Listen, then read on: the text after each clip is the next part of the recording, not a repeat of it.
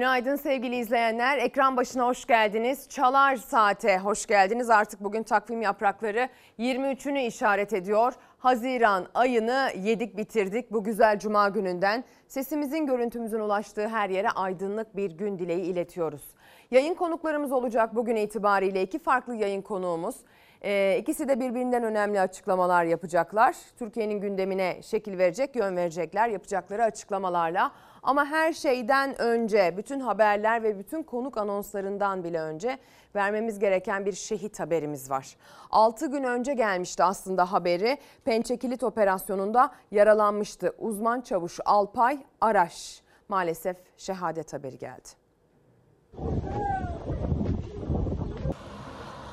Uzman çavuş Alpay Aras Pençe Kilit Operasyonu'nda görevliydi. Acı haberi memleketi Antalya'daki baba ocağına korulup düştü.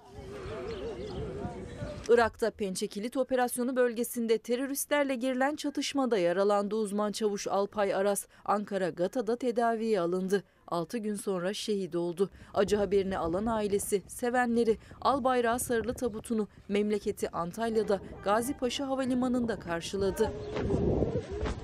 Piyade uzman çavuş Aras'ın cenazesi bugün saat 11'de Demirtaş Mahallesi'nde düzenlenecek törenin ardından Ali Efendi Merkez Mezarlığı'nda son yolculuğunu uğurlanacak. Sırada ise gecenin sıcak haberleri olacak ama öncesinde şehidin ateşin düştüğü yuvasına, ailesine, aile büyüklerine başsağlığı dileklerimizi iletelim. Hepimizin başı sağ olsun. Şehidimize Allah'tan rahmet dileyelim sevgili izleyenler. Maalesef verdiğimiz her şehit haberiyle, haberiyle bir kez daha yıkılıyoruz. Bir kez daha içimiz yanıyor. Ama asıl kimin içi yanıyor? Ateş asıl nereye düştü? Kor gibi yakıyor. Siz bunu çok çok iyi biliyorsunuz. Bugün önemli konu başlıklarında konuklarımız olacak. Ömer Fethi Gürer gelecek Cumhuriyet Halk Partisi'nden kendisiyle tarımı, besiciliği, hayvancılığı ve yaklaşan Kurban Bayramı'nı konuşacağız. TMO'nun buğday alımı ile ilgili son dönemde e, duyduğu şikayetleri burada tartışacağız. TMO randevu vermiyor. Tüccar bir şekilde e, buğday satıcısını, buğday üreticisini avcuna almış durumda şeklinde yorumlar var biliyorsunuz. Bu soruları kendisine soracağız. Aynı zamanda Gelecek Partisi lideri Ahmet Davutoğlu yayın konuğumuz olacak sevgili izleyenler. Bültenin ilerleyen saatlerinde. Biliyorsunuz Altılı Masa'nın 3 bileşeni Deva, Gelecek ve Saadet Partileri. Bu 3 partinin geçtiğimiz haftadan bu yana grup kurmaya dair bir takım demeçleri olmuştu.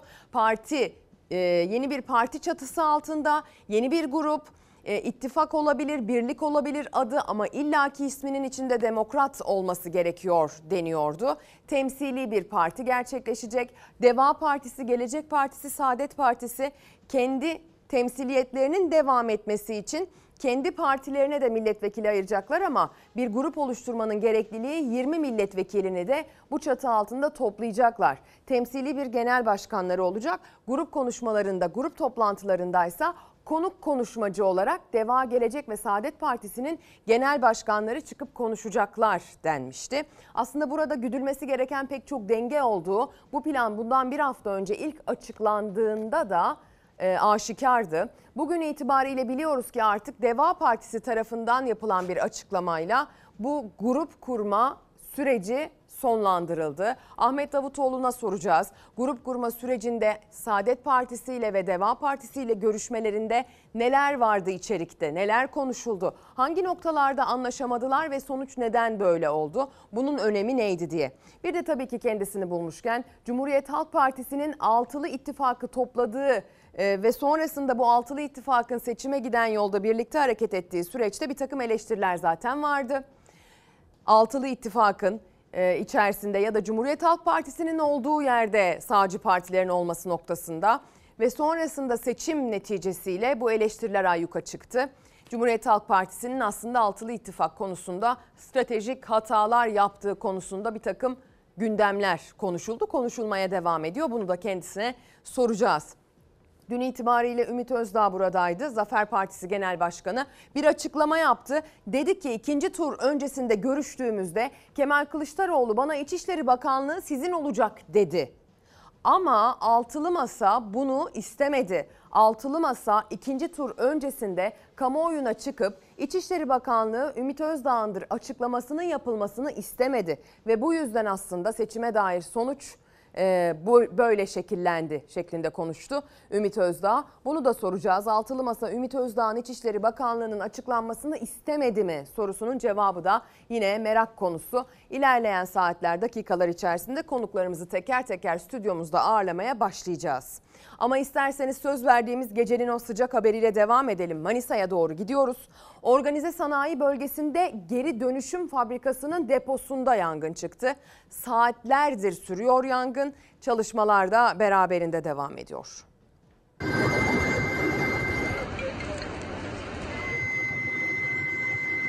İlk dakikada uzaktan dumanı görür görmez büyüklüğünü anladık. Geri dönüşüm fabrikası saatlerdir alev alev yanıyor. Plastik ve kimyasal atıklar nedeniyle hızla yayılan, aralıklarla patlamaların da meydana geldiği yangına birçok il ve ilçeden çok sayıda ekip destek için geldi.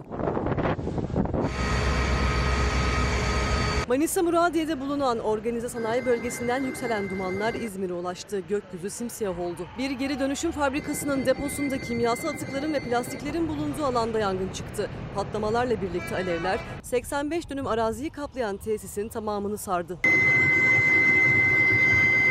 Saat 16.30'da başladı yangın. O saatten şu ana 37 itfaiye aracıyla başlayan söndürme çalışmaları 52 araca yükseldi. 12 su tankeri, 7 iş makinesiyle alevlerle mücadele sürüyor. Poliüreten ürünler bunlar, buzdolabı köpükleri. E, ekiplerimiz şu an her türlü soğutmayı yapmakta. Çevreye sirayet etmemesi için şu ana kadar da herhangi bir sorun gözükmüyor. Manisa Büyükşehir Belediyesi İtfaiye Daire Başkanı Gürhan İnal, yanan maddelerle ilgili bilgi verdi. Can kaybı ve zehirlenen kimsenin olmadığını açıkladı. Yangın çevreye de sıçramaya başlamıştı ki itfaiyenin dikkati sayesinde yüzlerce kümes hayvanı kurtuldu.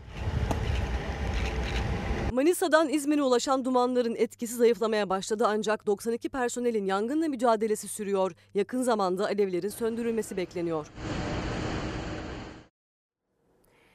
Dün de burada çok konuştuk sevgili izleyenler. Belli ki önümüzdeki günlerde ve yıllarda da daha çok konuşacağız kaçak göçmen meselesini, düzensiz mülteci mevzusunu.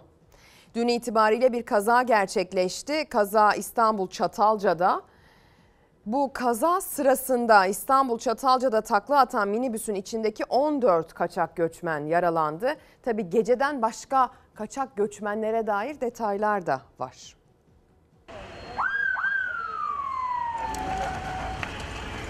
İçinde 14 kaçak göçmenle İstanbul Çatalca'dan Edirne mevkine doğru seyir halindeki kamyonet takla attı. Kamyonetin sürücüsü kaza yerinden kaçarken 14 kaçak göçmen yaralandı.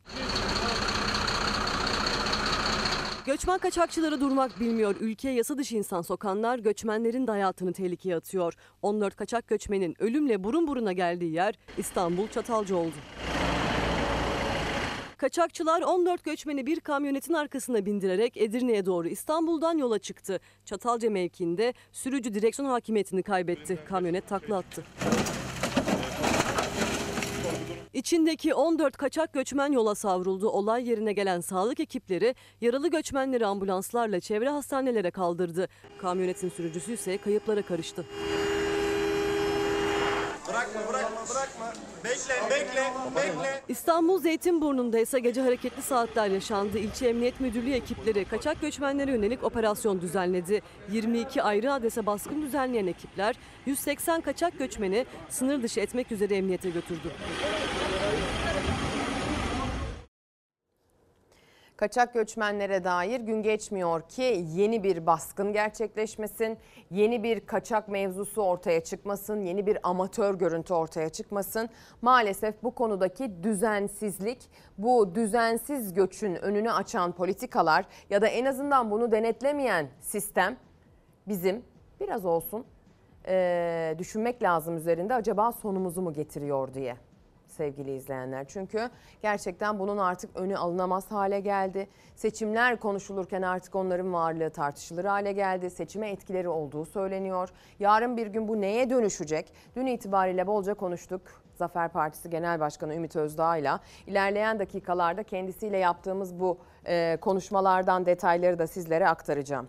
Güne ilk başladığımız saatler saat 8'e 5 var. Nerede olacaksınız bu güzel cuma gününde bilmiyorum. Dışarı çıkacak mısınız? Evde olacak mısınız? İşe mi gideceksiniz? Yoksa eğitim hayatınız devam ediyor gitmeniz gereken buna yönelik bir yer mi var? Her ne kadar ilk ve orta öğretimlerin okulları kapanmış olsa da yüksek öğrenimde hala eğitimin devam ettiği adresler olduğunu biliyoruz. Ama tabii artık o işler de çok karıştı. Hangisi uzaktan eğitim yapıyor? Hangisi birebir yüz yüze ders veriyor? Peşine düşsek gerçekten bin bir çeşit okul karşımıza çıkacaktır diye düşünüyorum. Ama sonuç itibariyle cuma günü itibariyle havayı bilmek önemli. Bugünün havasını bilmenin yanı sıra cumartesinin, pazarın havasını bilmek de önemli. Çünkü biliyorsunuz hafta sonu, hafta sonu havayı biraz daha fazla önemseyebiliyoruz sosyal aktivite açısından.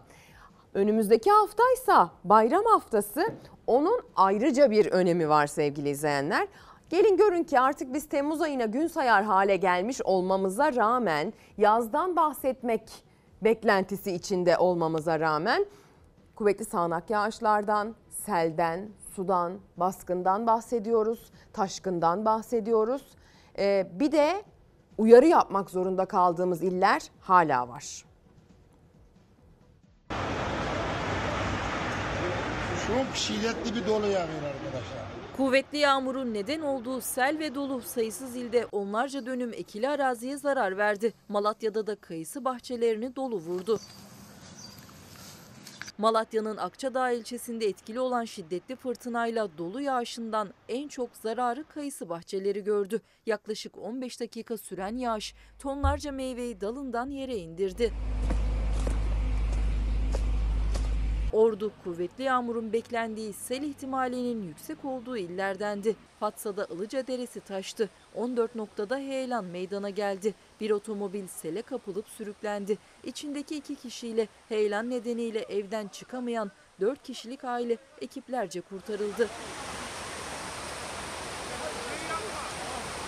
Elazığ Keban'da fırtına binanın çatısındaki güneş panelini yerinden söktü. Kopan panel bir aracın üzerine düştü. Hatay'ın Payas ilçesi açıklarındaysa denizde hortum çıktı.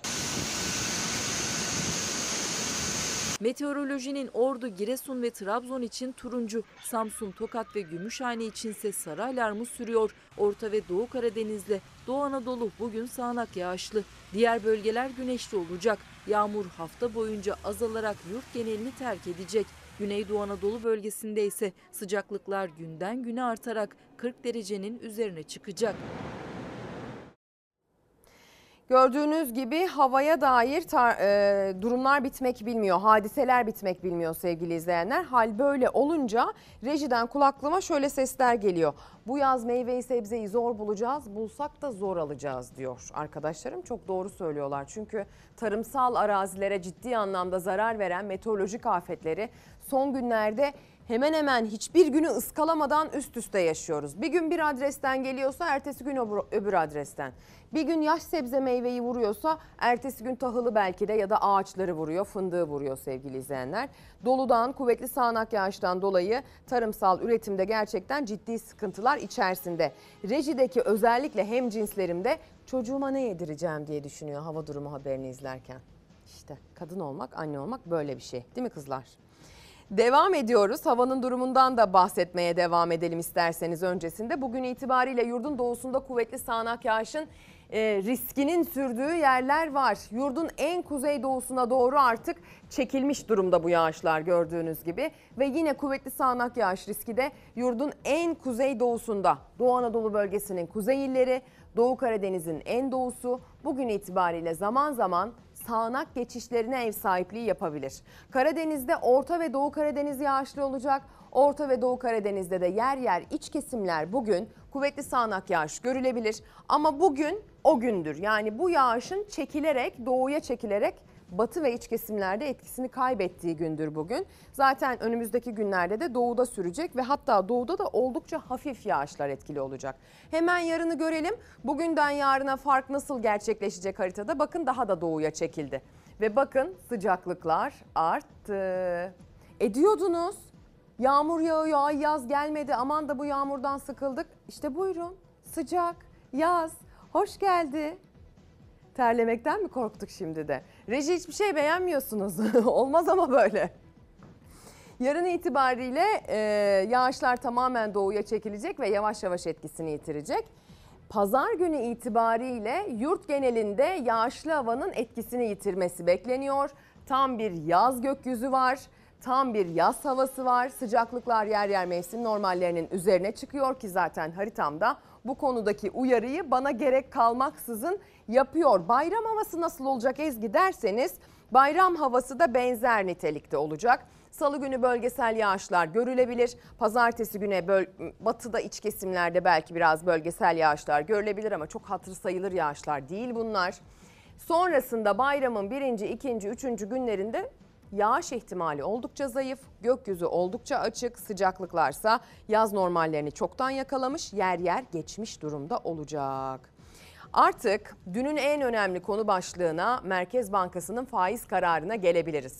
Bugün hangi gazeteyi açsanız manşette bunu göreceksiniz. Baştan söyleyeyim. Sabah gazetesi hariç. Onu da okuruz. Sabah gazetesi manşetini neden böyle şekillendirmiş? Onu da anlamaya çalışırız. Cumhuriyet gazetesi NAS vurgusuyla bir manşet atmış. Ekonomide NAS bitti diyor. İktidarın politikası iflas etti. Rasyonel dönüşte ilk adım atıldı beklentilerin altında kaldı. İktidarın NAS'la ilişkilendirip faiz sebep enflasyon sonuç tezine dayandırdığı ekonomi politikası tarihe karıştı. Türkiye Cumhuriyeti Merkez Bankası politika faizini 650 bas puan artırarak %8,5'tan %15'e çıkardı. Faiz artışı ile ilgili tahminler %12,5 ile %40 arasında değişiyordu. Hatta uyarılar vardı.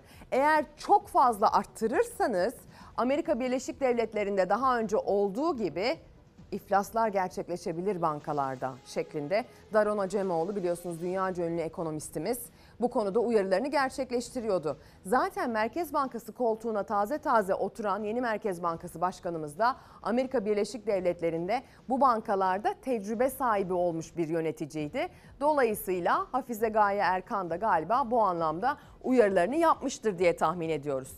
Ekonomistlerin tüm uyarılarına karşın bir Müslüman olarak naslar neyi gerektiriyorsa onu yapmaya devam edeceğim. Hüküm bu denilerek uygulanan politika ekonomide dengeye zarar verdi. Gelir dağılımı bozuldu. Çalışanın milli gelirinden aldığı pay düştü. Açlık sınırı 2977 liradan 10.362 liraya çıktı deniyor. Bir de bakın adalet gelmeden ekonomi düzelmez başlığı var altta. Bu anlamdaki yorumlar birbirini izliyor. Çünkü aslında günlük faiz politikalarıyla dönemlik sezonluk faiz politikalarıyla bu iş olmaz.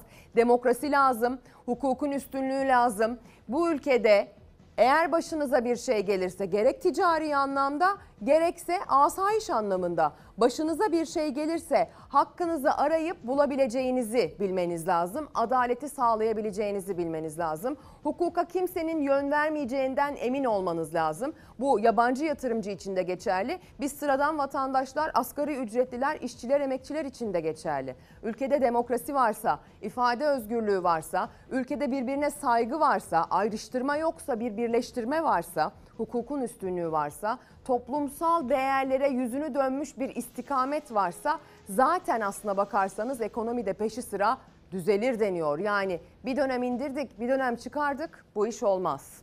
Ucuz et kuyruğu uzuyor. Bakın en altta bir fotoğraf. Ankara'da et süt kurumu önünde çekilmiş bir fotoğraf.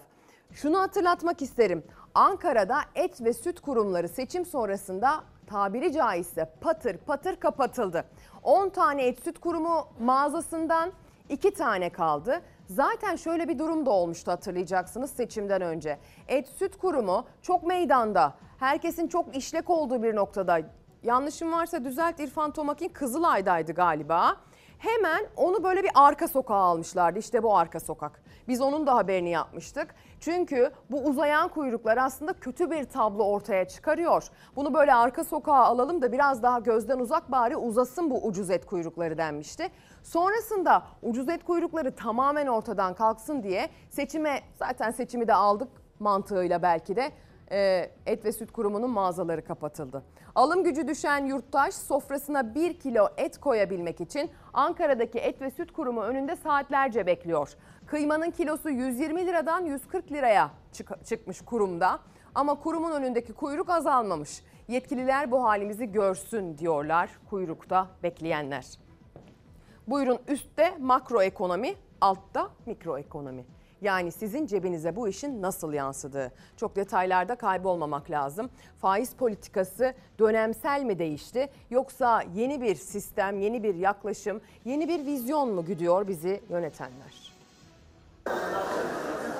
Türkiye'nin rasyonel bir zemine dönme dışında bir seçeneği kalmamıştır. Hazine ve Maliye Bakanımızın şu andaki düşüncesi noktasında atacağı adımları süratle, rahatlıkla Merkez Bankası ile beraber atmasını kabullendik. Gözler yeni ekonomi yönetiminin ilk faiz kararındaydı. 27 ay sonra ilk kez Merkez Bankası faiz artırdı. %8,5'tan %15'e çıktı politika faizi. Karardan hemen önce dolar kuru 23 lira 55 kuruştu. Faiz kararından sonra yükselişe geçti. 24 lira 63 kuruşla rekor kırdı. Euro da 27 liranın üstünü gördü. politika faiz oranının %8,5'luk seviyeden %15'e yükseltildiğini gördük. Bu piyasalar açısından beklentinin biraz altında bir oran olarak algılandı. Bu haliyle aslında Merkez Bankası biraz ne şiş yansın ne kebap demiş oldu. Yeni yol haritasını aslında açıklamış oldu. Tüm piyasaların olduğu gibi piyasaların kalbi olarak kabul edilen kapalı çarşıda da gözler faiz kararının açıklanmasında. Karar öncesi doların satış fiyatı 23 lira 25 kuruş. Faiz kararından sonra kapalı çarşıda doların satış fiyatı 23 lira 43 kuruş. Burası da çok gergin. Tabelalar fiyatlar sağlıklı olmadığı için alış satış arasında şu anda 1 lira makas var. Son 5 senenin en hareketli gününü e, yaşıyoruz diyebilirim. Faiz kararının açıklanmasına dakikalar kala kapalı çarşıda işlemler durdu. Şu anda döviz alış satışı yok. Tabelalarda tamamen kapatıldı. Hiçbir fiyat paylaşımı, fiyat bilgisi yapılmıyor. Karardan 25 dakika sonra e, biz dolardaki etkiyi çok daha belirgin bir biçimde görmeye başladık. %3'lük bir artış e, gösteren bir dolar kuruyla karşı karşıya kaldık. Son faiz artırımını 2021 yılının Mart ayında yapmıştı Merkez Bankası. Eylül 2021'den sonra ise %19'dan %8,5'a kadar indirildi politika faizi. Faiz indirimleriyle dolar kuru ve enflasyon yükseldi. Hazineye bir yıllık maliyeti 200 milyar lirayı bulan kur korumalı mevduat devreye sokuldu. Seçimin ardındansa ekonomi yönetimiyle birlikte faiz politikası da değişti. Merkez Bankası 650 bas puanlık faiz artışını açıklarken devamının geleceğinin de sinyalini verdi. Gerekçe olarak da yüksek enflasyon gösterildi. Kurul, fiyatlama davranışlarındaki bozulmanın kontrol altına alınması için parasal sıkılaştırma sürecinin başlamasına karar vermiştir. Bugün 650 puanlık bir arttırım var. Bu politika peyderpey devam edecek. Buna ilişkin ipuçları veriliyor. Enflasyon ve cari denge kontrol altına alınana dek parasal sıkılaştırmaya devam edeceğiz deniyor. Öngörülebilirliği sağlayacak olan güvendir. Güven ancak kurala göre politikalar uygulanarak temin edilebilir. Hazine ve Maliye Bakanı Mehmet Şimşek kurala göre politikalar uygulanacak dedi. Merkez Bankası'nın faizi düşürdüğü dönemde bankaların kredi faizleri aydan aya artmıştı. Uzmanlara göre bu karar kredi ve kredi kartı faizlerini daha da yükseltecek. Doğrudan tüketicileri ve büyümeyi etkileyecek. Halkın ciddi şekilde kredi borcu var. Bu borcun önemli bir kısmı ortalama vatandaş için kredi kartında e, biriken borçlar %40'ın üzerinde vatandaşın kredi kartlarını ödediği faizde bir artış durumu söz konusu olacak. Ticari kredilere baktığımız zaman borçlanma zorlaştığı anda istihdam yavaşlayacak, işsizlik artacak. Belki enflasyon dinamikleri biraz gevşeyecek fakat beraberinde büyüme yavaşlayacak, Neler olacağını yaşayıp göreceğiz. Ozan Gündoğdu yorumladı. Pek çok ekonomist yorumladı. Pek çok siyasi isim yorumladı. Hadi gelin manşetlere bakalım bu faiz kararı ile ilgili. Pencere gazetesinden başlayalım. Cumhuriyeti okuduk. Bakın Pencere gazetesi diyor ki merkez 27 27 ay sonra faiz arttırdı. Türkiye Cumhuriyeti Merkez Bankası'nda nas rafta faiz 8,5'tan 15'e.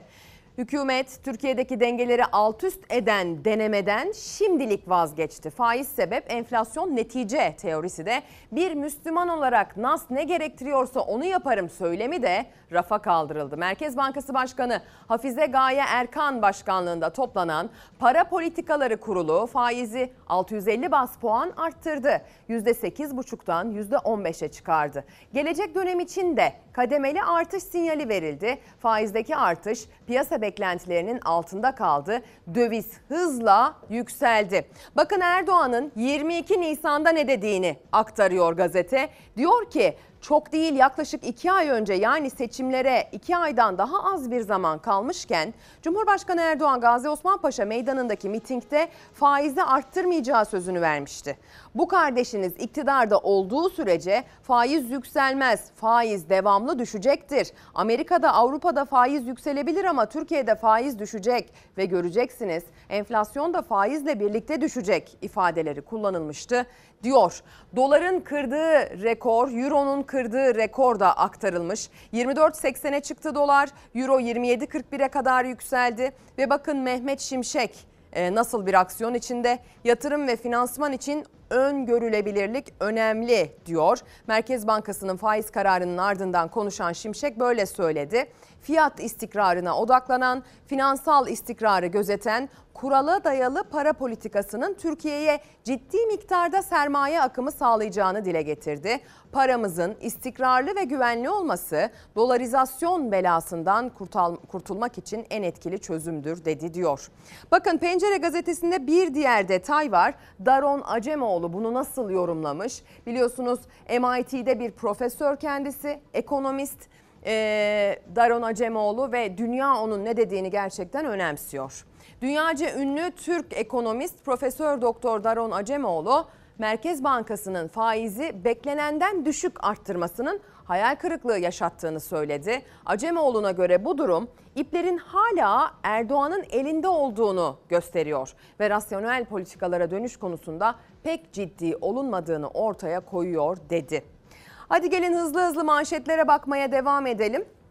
Hızlı hızlı manşetler Hürriyet faiz artışı ne söylüyor diye sormuş. Aslında bir görüş ortaya koyan bir manşetten ziyade olan biten yorumlanmış. 27 ay sonra gelen faiz artışı, faizin nereden nereye yükseldiği, kararın ne anlama geldiği, ekonominin neler, ekonomiyi nelerin beklediği aktarılmış. Hızlıca Karar Gazetesi'ne bakalım. Faiz konusunda Karar Gazetesi ne demiş? Yetmez demiş Karar Gazetesi ama rasyonel Seçim sonrasında rasyonelleşme mesajlarıyla oluşturulan Merkez Bankası yönetimi 27 ay sonra faizi yükseltti. Ancak %15 artış beklentinin altında kaldı. Karar metninden faiz artışının süreceği sinyali verilirken uzmanlar bu tablo piyasaları ikna etmek için yeterli değil vurgusu yaptı. Atılan adımı yapısal reformlar izlemezse ekonomiyi toparlamak mümkün olmaz. Bakın bu yapısal reformlar vurgusunu bu ara çok duyacağız yapısal reformlar, yapısal reformlar yani Türkiye'nin yüzünü döndüğü gerçeklik. Türkiye yüzünü baskıcı bir ve otoriter bir yönetime mi dönüyor? Türkiye yüzünü özgürlüklerin, ifade özgürlüğünün hakim olduğu bir iklime mi dönüyor? Uluslararası toplumla el ele mi gidecek yoksa ona muhalefet mi olacak? Türkiye hukukun üstüne olduğu bir ülkeye mi dönüşecek yoksa hukuka baskının alenen yapıldığı ve insanların hukuka başvurduğunda adaleti bulmaya dair ümidinin olmadığı bir ülke mi olacak? Türkiye yatırımcısına nasıl kucak açacak? İşte bu yapısal reformlar aslında ekonominin bel kemiği. Türkiye demokratik bir ülke mi olacak? Demokrasi içselleştirilecek mi? Demokrasiye bağlı adımlar atılacak mı? Atılmayacak mı? Mesele bundan ibaret. Bir de Sabah gazetesine bakalım. Sabah gazetesi faiz meselesini gündeme taşımayan nadir gazetelerden bir tanesi. Karlov suikastinin hedefi kaostu diyor. Yargıtay FETÖ'nün hain planına son noktayı koydu demiş. Karlov davasında sanıklara verilen cezaları onayan Yargıtay, amaç Türkiye ile Rusya ilişkilerini savaş düzeyine getirerek darbeye zemin hazırlamak. Yani bu suikastı hatırlayacaksınız sevgili izleyenler. 2016'da Ankara'da bir sergi açılışında gerçekleşmişti. Buna dair bir manşeti değerlendirmeyi uygun görmüş bugün Savaş, e, Sabah ve e, hiç görmemiş ilk sayfasında. Faize dair herhangi bir başlığı bulmak mümkün değil. Yani küçük olarak da görmemiş. CHP'li il başkanlarının değişim karşıtı bildirisini görmüş mesela. İşte demokrasinizi kıskandım şeklinde ABD Büyükelçisi Flake'in sözlerini görmüş. Kurbanlıklara asla eziyet edilmemeli tavsiyesini görmüş. Köyden çıkan şampiyon demiş başka bir haber görmüş. Ama gelin görün ki faize dair bir başlığı ilk sayfaya taşımaya değer görmemiş. Bugün Sabah gazetesi dikkat çekici önemli bir durum bu da. Şimdi Amerika Birleşik Devletleri'ne doğru gideceğiz. Küresel iklim değişimine dair anormal hava olaylarını sadece biz yaşamıyoruz.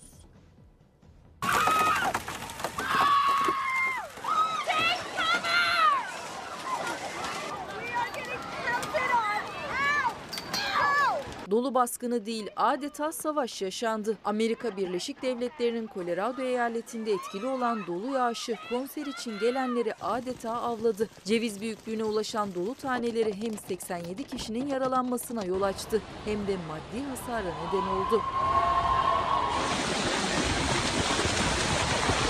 Amerika Birleşik Devletleri'nde dün akşam saatlerinde birden bastıran dolu caddeleri beyaza bürüdü. Araçlar ve evlerde ağır hasar meydana geldi. Yetkililer tarafından yapılan açıklamada yağışta en az 87 kişinin yaralandığı, olay yerine gelen acil durum hizmetleri ekiplerinin yaralananlara müdahale ettiği belirtildi.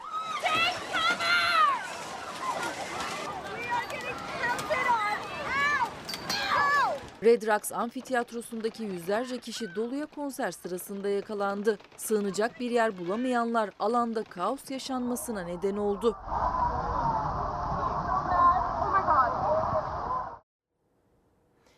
Şimdi ise emekliden bahsedeceğiz sevgili izleyenler. Asgari ücrete %34 zam geldi. Piyasada zam haberleri hemen peşi sıra gelmeye başladı. Hali hazırda dolar kendi rekorunu kırmış durumda. Dolayısıyla bu dünkü faiz kararından sonra biliyorsunuz döviz kurunda yeni rekorlar yaşandı. Bu da yeni zam furyasını, zincirleme zamları tetikleyeceğe benziyor. Mazota geçtiğimiz hafta içerisinde 1.64 zam gelmişti. Bu da ayrı bir zam furyasını tetikleyecek. Yani aslında az evvel izlediğiniz haberdeki gibi sağanak şeklindeki zamlara tutulmaya başladık. Daha da gerisi gelecek. Peki bu durumda emekli ne yapacak?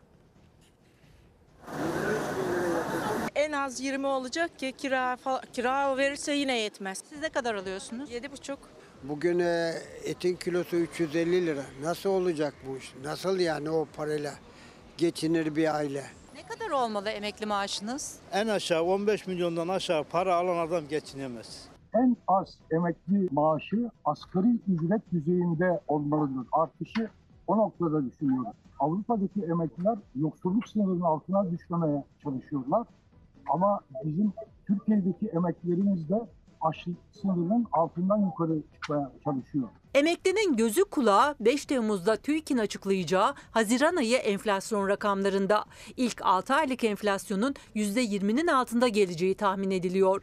Emekli ise %34'lük asgari ücret artışıyla beklentisini yükseltti. Talepleri en az asgari ücrete yapılan kadar bir zam yapılması. Şu anda bizim hiç değilse 25-26 bin lira almam lazım ki bir bilet olmuş bin lira bir otobüste. Nihat Bayrak 20 yıl çalıştı. 2004 yılında emekli oldu. Yaklaşık 8 bin lira emekli maaşı alıyor. Eğer maaşına enflasyon oranında zam yapılırsa 9 bin liranın biraz üzerinde maaşı olacak. Ama yine bu maaşta açlık sınırının altında kalacak. Yine acısız. Marketler aldı başını gidiyor. Daha e, elimize zam gelmeden zam yapmaya başladılar marketler. 62 yaşındaki Nihat Bayrak 7950 gün prim ödedi. Enflasyon oranında zam yapıldığı takdirde maaşı yine en düşük emekli maaşına yakın olacak. Çünkü en düşük maaş alan emekli ile çok prim ödeyen emekli arasındaki makas kapandı. Oysa eski Çalışma Bakanı Vedat Bilgin seçimlerden önce emeklilere kademeli refah payı uygulanacağı sözünü vermişti. Temmuz'da da aşağıdakileri de yukarı çıkaracağız ama yukarıdakileri biraz daha fazla yukarıya çıkaracak bir düzenleme yapacağız. Oy aldı, o bitirdiler, iş bitti tamam. Bir kalıp pendir bugün 200 bin lira. İki kalıp pendir alırsan 3 gün gider, 2 gün yiyebilir misin onu çocuklara yedirebilir misin ya? Daha neyini konuşalım biz ya? O kahvaltıya, o çocuğa pendir yediremiyorsam daha ne, ne, ne beklerim ben? Geniş bir kesim haksızlığa uğramıştır. Bu yeni yapılacak en az asgari ücret dediğimiz zamla birlikte diğer emeklere de aynı oranda yansıtılmalıdır ki adaletsizliği belli ölçüde ortadan kaldırabilelim. Emeklilerin %60'ı en düşük maaşı yani 7500 lira alıyor. Temmuz zamıyla en düşük emekli maaşı alanların sayısı da artacak. Emekli kademeli artış sözünün tutulmasını ve rahat geçinebileceği kadar bir maaş alabilmeyi bekliyor. Harbiden isyanımız var ya. İsyanımız var abi. Bugün 15 lira olsa ne olur? 7,5 değil. Emeklinin maaşı 15 olsa ne olur ya? Maaşı artırmak çare değil. Çare ucuzluk yaratmak. Sevgili Ankaralılar ve başkentle gönül bağı olanlar bir duyurumuz var. 12 yıl sonra e, gelen bir yeni metro projesi başkent için. Bugün burada kentimizin Mamak uzatma metrosunun kredi anlaşması için bir araya geldik ve Avrupa İmar Kalkınma Bankası ve Fransız Kalkınma Ajansı ile kredi anlaşmasını imzalayacağız. Hayırlı uğurlu olsun Ankara'mız için. Ankara Büyükşehir Belediyesi başkentte 12 yılın ardından metro projesinin startını verdi. Dikim Evi Mamak metrosu için 4 yıl geri ödemesiz olmak üzere 250 milyon euroluk kredi sözleşmesi imzalandı. We're delighted to support Ankara in its plans to expand. Ankara'nın raylı sisteminin 7,5 kilometrelik ilave hattın şehrin de Mamak gibi kalabalık bir bölgesinin şehre bağlanmasının finansmanını AFD ile beraber yapmaktan dolayı çok mutluyuz. Des projets de cette qualité. Sayın Belediye Başkanı umarım yakında bu kalitede projeler geliştirmek için başka fırsatlarımız da olur. Bunu başarmak için bizim sonsuz desteğimize güvenebilirsiniz. Başkanlık makamında gerçekleşen buluşmada kredi sözleşmesini Ankara Büyükşehir Belediye Başkanı Mansur Yavaş, Avrupa İmar ve Kalkınma Bankası Altyapı Sektörü Türkiye, Orta Doğu ve Afrika Bölge Direktörü Su Baret ve Fransız Kalkınma Ajansı Fransa Cumhuriyeti Ankara Büyükelçiliği Elçi Müsteşarı Matilde Grammont imzaladı. İhale aşamasına gelen projenin kısa sürede temelinin atılması hedefleniyor. Yine Ankara'dayız. Bu kez Ankara'daki Amerika Birleşik Devletleri Büyükelçiliğine doğru gideceğiz. Düzenlenen bir resepsiyonda dile gelen F-16 meselesini ve Erdoğan-Biden görüşmesinin detaylarını dinleyeceğiz.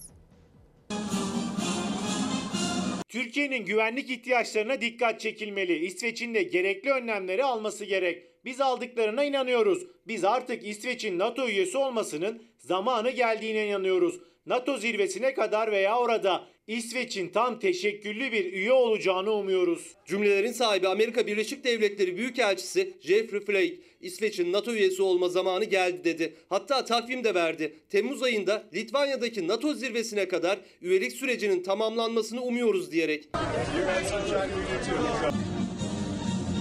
Büyükelçi Flake Ankara'da ABD'nin 247. Bağımsızlık Günü resepsiyonunda gazetecilerle bir araya geldi. Cumhurbaşkanı Erdoğan ve ABD Başkanı Biden arasında yakın zamanda planlı bir görüşme yok dedi. Gündeminde Türkiye ile ABD arasındaki F-16 satış da vardı.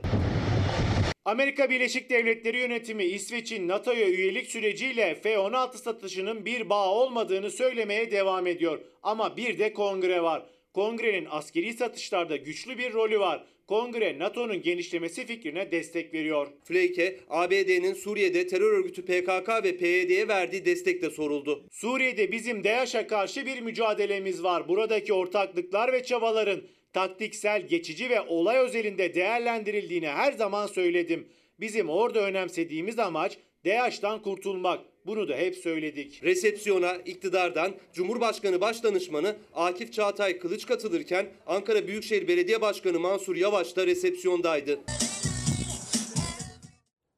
Şimdi reklama gidiyoruz sevgili izleyenler. Dönüşte yine bolca ekonomiden, üretimden, tarımdan, çiftçiden bahsedeceğiz. Türkiye siyasetindeki değişim ve yeni grup kurma çalışmalarına dair de iki farklı konuğumuz bizlerle birlikte olacak. CHP'den NİDE Milletvekili Ömer Fethi Gürer'le bol bol üretici ve tarım konuşacağız ve yaklaşan Kurban Bayramı'na dair detayları konuşacağız. Ve sonrasında Gelecek Partisi lideri Genel Başkanı Ahmet Davutoğlu, eski başbakan burada olacak. Kendisiyle de e, DEVA, Saadet ve Gelecek Partileri arasında devam eden görüşmelerin neden sonlandığını, neden mecliste grup kurmaya dair bir e, anlaşmaya varılamadığını konuşacağız. Önce reklam sonra devam. Günaydın sevgili izleyenler. Çalar Saat'e kaldığımız yerden devam ediyoruz. Aktaracağımız haberler var. Sonrasındaysa konuklarımızla pek çok farklı konu başlığına değineceğiz bu stüdyodan önemli konuklarla diyelim. Şimdi isterseniz Eskişehir'e doğru gidelim. Eskişehir'de önemli bir müzenin açılışı vardı. Atatürk'ün zamanında yol verdiği, yön verdiği bir durum aslına bakarsanız bu. Zuhal Yorgancıoğlu Moda Tasarım Müzesi açıldı. Bakın açılışta neler yaşandı. Zuhal Hanım aslında Mustafa Kemal Atatürk ve arkadaşlarının kurmuş olduğu, yoktan var etmiş olduğu bir cumhuriyette, bir ülkede sanatı vatandaşlarına yalnız tarımı değil, sanatı da tavsiye eden, sanatkar olmayı da tavsiye eden Atatürk'ün kadınlarımıza, kız çocuklarına verdiği önemi hepimiz biliyoruz. İşte Zuhal Hanım o tavsiyeler ve o niyet, o düşünceler sonunda Türkiye'nin yetiştirdiği bir mükemmel insandır. Türkiye'nin ilk fahri kültür elçisi ve markalaşmış ilk moda tasarımcısı Zuhal Yorgancıoğlu'nun Eskişehir'de 52 tasarımının yer aldığı ve kendi adını taşıyan Moda Tasarım Müzesi açıldı. Abide sanatçılarımızdandır. Abide kadınlarımızdan birisidir. Tarihi odun pazarı evlerinin bulunduğu bölgedeki 3 katlı binada hazırlanan müze için açılış programı düzenlendi. Açılışa Türk modasının duayeni Zuhal Yorgancıoğlu'nun yanı sıra Eskişehir Vali Yardımcısı Kübra Kurtoğlu Vural, Eskişehir Büyükşehir Belediye Başkanı Yılmaz Büyükerşen katıldı. Ders alınacak çok yeri var bu müzenin. Onun için ben genç hanımlarımıza modanın ne olduğunu anlamaya çalışmak istedikleri zaman bu müzeyi birkaç defa gezeceklerini ümit ediyorum ve tavsiye ediyorum. İlk defa galiba Eskişehir'de böyle bir müze açıldı. Ama bu müzeyi zannederim bütün Türkiye görmek isteyecek. Önemlidir değerlerimize sahip çıkılıyor olması adına, sanat adına, ülkenin e, abideleri, sahip olduğu zenginlikleri adına gerçekten önemlidir. Odun pazarı da bir sanatın merkezlerinden biri haline gelme iddiasıyla galiba karşımıza çıkıyor her geçen gün. Siyasete geri dönmek gerekirse siyasette en çok konuştuğumuz konu başlıklarından bir tanesi CHP'deki tartışmalar, değişim tartışmaları. Değişim olacak mı, olmayacak mı? İmamoğlu'nun dün itibariyle 4 yıllık e, çalışmalarını ortaya koyduğu yıl dönümü toplantısında pek çok farklı mesaj vardı. Aslında neler yaptığını İBB'nin İmamoğlu yönetimindeki İBB'nin imza attığı eserleri de aktardılar ama değişime dair de önemli vurgularda bulundu e, Ekrem İmamoğlu. Kemal Kılıçdaroğlu ise akşam saatlerinde katıldığı bir canlı yayında, Tele1 TV'de katıldığı bir canlı yayında yine montaj vurgularına, montaj video vurgusuna e, önem verdi. Dedi ki tabii ki CHP tartışılacak. Ben de tabii ki tartışılacağım.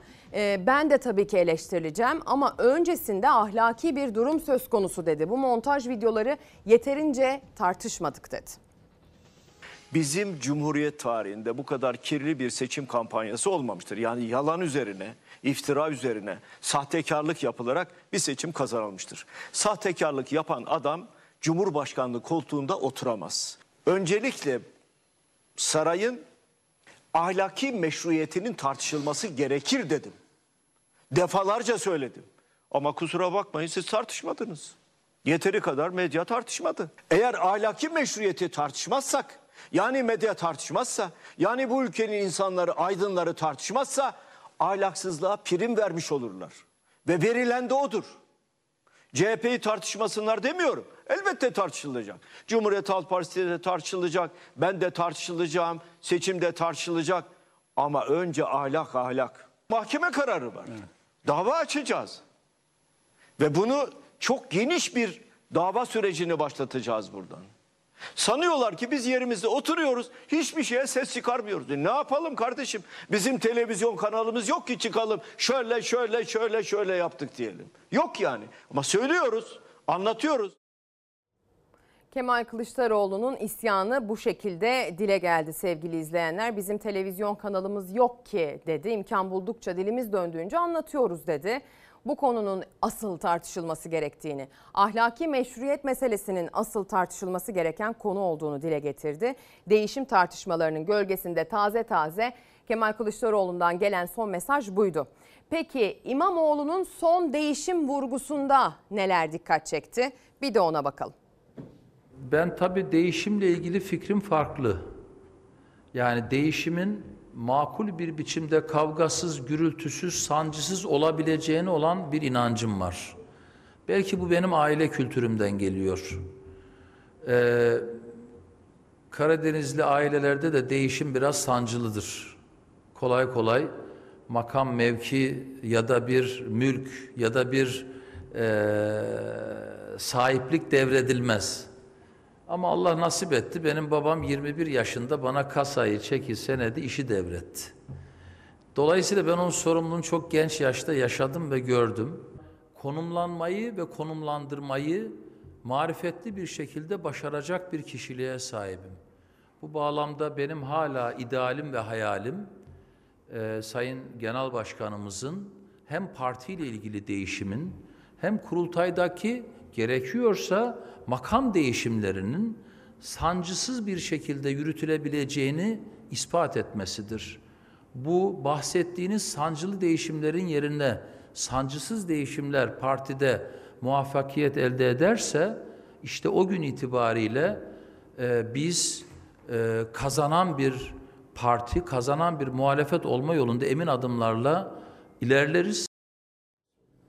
Sevgili izleyenler değişim tartışmaları CHP'de sürerken son mesajlar bu şekilde şekillendi. Değişim dendiği zaman en çok konuşulan iki isim biri Kemal Kılıçdaroğlu, diğeri ise Ekrem İmamoğlu. Bugün farklı gazetelerde Ekrem İmamoğlu bayrak açtı şeklinde başlıklarla değerlendirildi bu durum. Bu konu belli ki bu yaz çok konuşulacak, çok tartışılacak. Şimdi CHP'den bir başka isim stüdyo konuğumuz Niğde Milletvekili Ömer Fethi Gürer e, geldi memleketinden, Ankara'dan neler getirdi bize onları soracağız kendisine. Ama tabii ki CHP'deki bu değişim bu kadar tartışılırken sizin de fikrinizi, görüşünüzü almadan olmaz.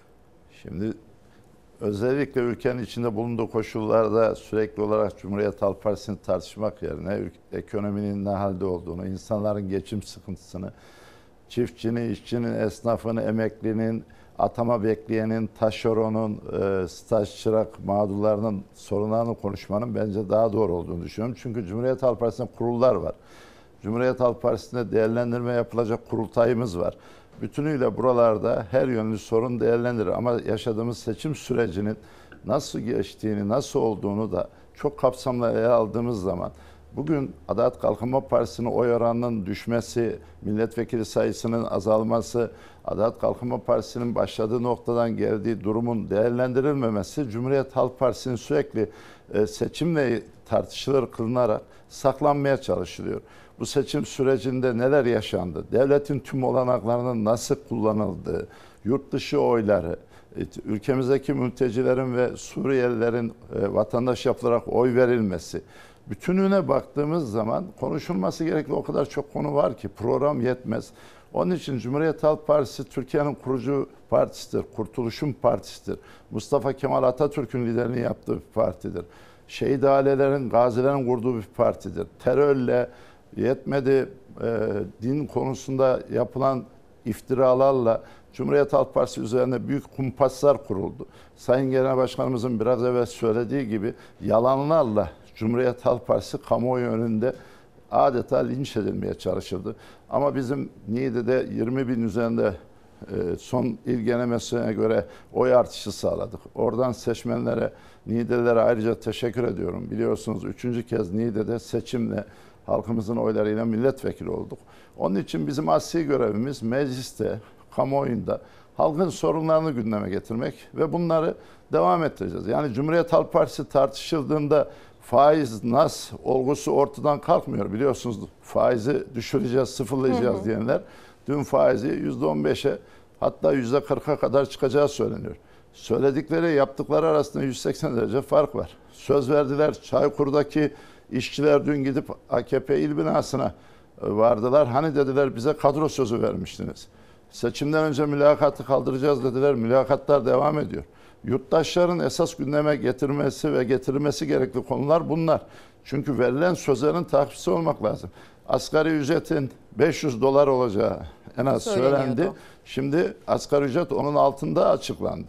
işçinin, emekçinin, çalışanın, öğrencinin, gencin, kadının sorunlarıyla ilgili çözüm getirmesi gerekli iktidar seçime bir ay kala, iki ay kala gündemi saptırıp ülkenin içinde bulunduğu sorunları gizliyor. Şimdi eleştirilere biz başımızın üstüne kabul ediyoruz ama medyanın yüzde 95'i kontrolleri altında. Devletin valisi, kaymakamı, yöneticisi her kesimi baskı altında onlar adına çalışıyor. Bu şartlarda yaşanmış bir seçim süreci tartışılma yerine Cumhuriyet Halk Partisi tartışılıyor. Cumhuriyet Halk Partisi 100 yıllık bir parti olarak e, söylenmesi gereken ne vardı söylenmedi. Yapılması gereken ne vardı yapılmadı. Yani onun için değişim kavramı şöyle. Ben de şundan yanayım. Tüm üyelerin katımıyla ön seçimde her yere adaylar belirlensin. Hak edenler hak ettikleri yerde olmasının yolu açılsın. Bunlar sağlansın. Bakınız sandıklara görevli veriyorsunuz. Hiç kimse yaşamadığı için onu bilmez. Bütün sandıklarda isim var. Ama gidiyorsunuz bir yere başınızda e, bin kişilik seçmen grubundan sizin yanınızda duran 10 kişi yok. Öyle olunca sorunları genelde bütünüyle ele almadan böyle dar bakışla bir şeyleri eleştirmek e, çok da sağlıklı netice vermez. İşte il başkanları toplanıyor, belediye başkanları toplanıyor, milletvekilleriyle Sayın Genel Başkanımız topluyor. Ve bunlar sürekli parti içinde de konuşuluyor. Türkiye'nin gündemi yokluk, yoksulluk, e, kadına şiddet, sağlıkçıların uğradığı şiddet, ülkenin içinde bulunduğu olumsuzluklar. Kira, bunları emlak, daha çok konut, Kira, tarım, evet. kurban bayramı yaklaşıyor. Kimler kurbanlık alabiliyor, kimler alamıyor, emekli, kademelendirme bekliyordu. İşte Öyle bir Emeklilikte yaşa vardı. takılanlarla ilgili çıkan kanun e, düzenlemesi ne yazık ki yetersiz oldu. Orada bir günle 17 gün 17 yıl kaybedenler var. Onlar da Emeklilikte Adalet Arayanlar Derneği oluşturmuşlar. Ziyaretime geldi. Onlarla görüştük. Onların sorunları var. Taşeronda kalanlar var. Onlara verilen kadro sözlerinin yerine getirmediği var. Staj ve çırakların işe başladığı gün yaşlı sigortasının başlamasıyla ilgili düzenleme beklentisi var bütünüyle baktığımız zaman sorunlu bir çalışma yaşamı ve insanların hak ettiği değerde kendilerine sağlanmayan bir yaşam olgusu var. Bütününü e, bir an önce gündeme taşımak lazım. Bakınız iki tane kanun teklifini peş peşe verdim. Biri emekliler için. E, emekliler asgari ücretin üçte ikisi oranında kira yardım yapsın dedim. Memurlar için de en az 4 bin lira olmak üzere tüfe oranında artırmak üzere e, kira yardım vermesi lazım. Büyük Niye? şehirler sürgün yeri oldu memur için, emekli için E, artık. 10 bin lira en düşük kira e, gelişmiş bir mahallede sosyal yaşamı olan bir alanda ev tutmaya kalkarsanız 10 15-20. bin liranın üzerinde e, bu İstanbul. şartlarda bir memur nasıl geçim sağlayacak? Verdiğiniz şimdi ücret artışlarını davul zurnayla duyuruyorlar. Sonra bir bakıyorsunuz o ay gelen zamlarla yurttaşın alım gücü daralıyor ve o anlamsız hale geliyor. En azından asgari ücret 3 ayda bir yenilenmeli, güncellenmeli ve enflasyon karşısında korunmalı. Ha bu çiftçi için de geçerli. Bakınız buğday taban fiyatı açıklandı. Evet. Bazı oda başkanları kalktılar. Buğday taban fiyatı iyi dediler. Neye göre iyi? Geçtiğimiz yıl Aralık ayında ekim yapıldığı dönemde hububatta yüzde Türkiye'nin TÜİK verine göre yüzde 60 enflasyon vardı. Hasat başladığı dönemde açıklanan enflasyon yüzde 40. Peki buğdaya verilen taban fiyat artışı ne? Yüzde 24. Şimdi diyorlar ki buğdaya taban fiyat artışı yüksek olduğu takdirde ekmeğin fiyat artacak. Vatandaş ne yapsın? E şimdi bunu düşünmesi gereken kim? Siyasi iktidar. Niye? Girdi maliyetlerini düşürecek. İlacı, tohumu, gübresi, mazotu, elektriği, sulama suyu, fiyatındaki artışlar, e, traktörün, biçer döverin giderleri bunları çiftçinin lehine düzenlemezsen fiyat artışlarını kesemezsin. Yani üretilen ürünü baskılayarak olmaz ki. Esas olan nedir? Girdi maliyeti, makul kar, enflasyon. Buna göre fiyat kaldı yapacağız. ki geç, sadece son birkaç gün içerisinde mazot 1.64 zamlandı. Dün alınan faiz kararıyla döviz rekor kırdı. Asgari ücret zamlandı. E, tarlaya takkaya bakacaksak eğer zam ihtimali değerlendirirken yağmurlar, sağanaklar, dolular zaten çiftçinin belini büküyor. Yani önümüzdeki dönem sağanak şeklinde zam gelecek herhalde üzerimize ki Hanım, şimdi başladı. bunu söylediğiniz için söyleyeyim. Son 15 günde bildiğiniz gibi Anadolu'nun farklı yerlerinde yağışlar nedeniyle üretici büyük mağduriyet yaşıyor. Niğde'de sel ve dolu nedeniyle patateste, domateste, fasulyede, elma bahçelerinde büyük zararlar var. Bununla ilgili de bir kanun teklifini hemen meclise verdim. O da şu, afete uğrayan bölgedeki çiftçinin borçları kamu bankalarına ve tarım kredi kooperatifine en az 3 yıl ötelenmeli ve onlara yeniden ekim yapabilecekleri destek Cumhurbaşkanı tarafından verilmeli. Şu çiftçi kayıt sistemine dahil olsun olmasın, Tarsim'de sigortası olsun olmasın. Çünkü Tarsim sigortasını ödeyememiş ama ekim yapmış çiftçi var. Şimdi sel geldi. Oradaki ürün gitti. Yeniden ekim yapabilmesi için ona acil destek gerekiyor. Siz çiftçiye doğru zamanda doğru desteği vermezseniz sıkıntılar oluşur. Siz biliyorsunuz mesleğiniz icabında e, en iyi e, hava olaylarını takip edenlerdensiniz. E, önümüzdeki yıl dünyada kuraklık olacağı bilim insanları açıklıyorlar. Evet. Bu kuraklığın Türkiye'ye ciddi etkisi olacak. Neden olacak? Yurt dışından ürün getirmeye gittiğinizde ürün bulamayacaksınız. Bakın Hindistan kavruluyor. İspanya kavruluyor. Buralar e, İspanya Avrupa Birliği ülkelerine sebze ve benzer ürünler gönderiyor. Hindistan bir de buğday üreticisi ülke. E, önümüzdeki süreçte param var da gider ithal mal getiririm derseniz ithal getireceğiniz ürün de bulamayabilirsiniz. O da yok. Türkiye bugünden gelecek yılı planlamalı ve kuraklık için de önlem almalı. Akdeniz'e, Karadeniz'e boşa akan suları niye Orta Anadolu'ya, Konya'ya, Niğde'ye, Aksaray'a yani hububatın önemli merkezlerine yönlendirip de verim artırıcı çalışmalar yapılmaz. Şu yağan yağmur bile değerlendirilebilir. Kesinlikle atık sular da değerlendirilebilir. Şimdi yıllık ortalama 20 milyon ton Türkiye buğday üretimi var. Bunu verimle e, kapatıyoruz. Buğday ekilen alanlarımız azalıyor. Çiftçi sayımız azalıyor. Yani bu gidiş iyi gidiş değil. Milli güvenlik kadar tarım önemli. Tarımın önemli olduğunun farkına varmak gerekir. Beka meselesi midir? Ve doyuran bir sektör. Kesinlikle öyledir. Eğer siz yurt dışından gidip bulamazsanız ürün getirecek boyutta sorunlarınız olursa gıda erişirsiniz. Bugün cebinizde para varken e, e, gidip istediğiniz ürünü aramıyorsanız o paranın alım gücü yetersizse o da bir dolaylıktır aslında. E, Türkiye biliyorsunuz Meksika'dan nohut alıyor. Evet. E, Kanada'dan mercimeği alıyor, Yunanistan'dan pirinci alıyor, Bulgaristan'dan soğan alıyor.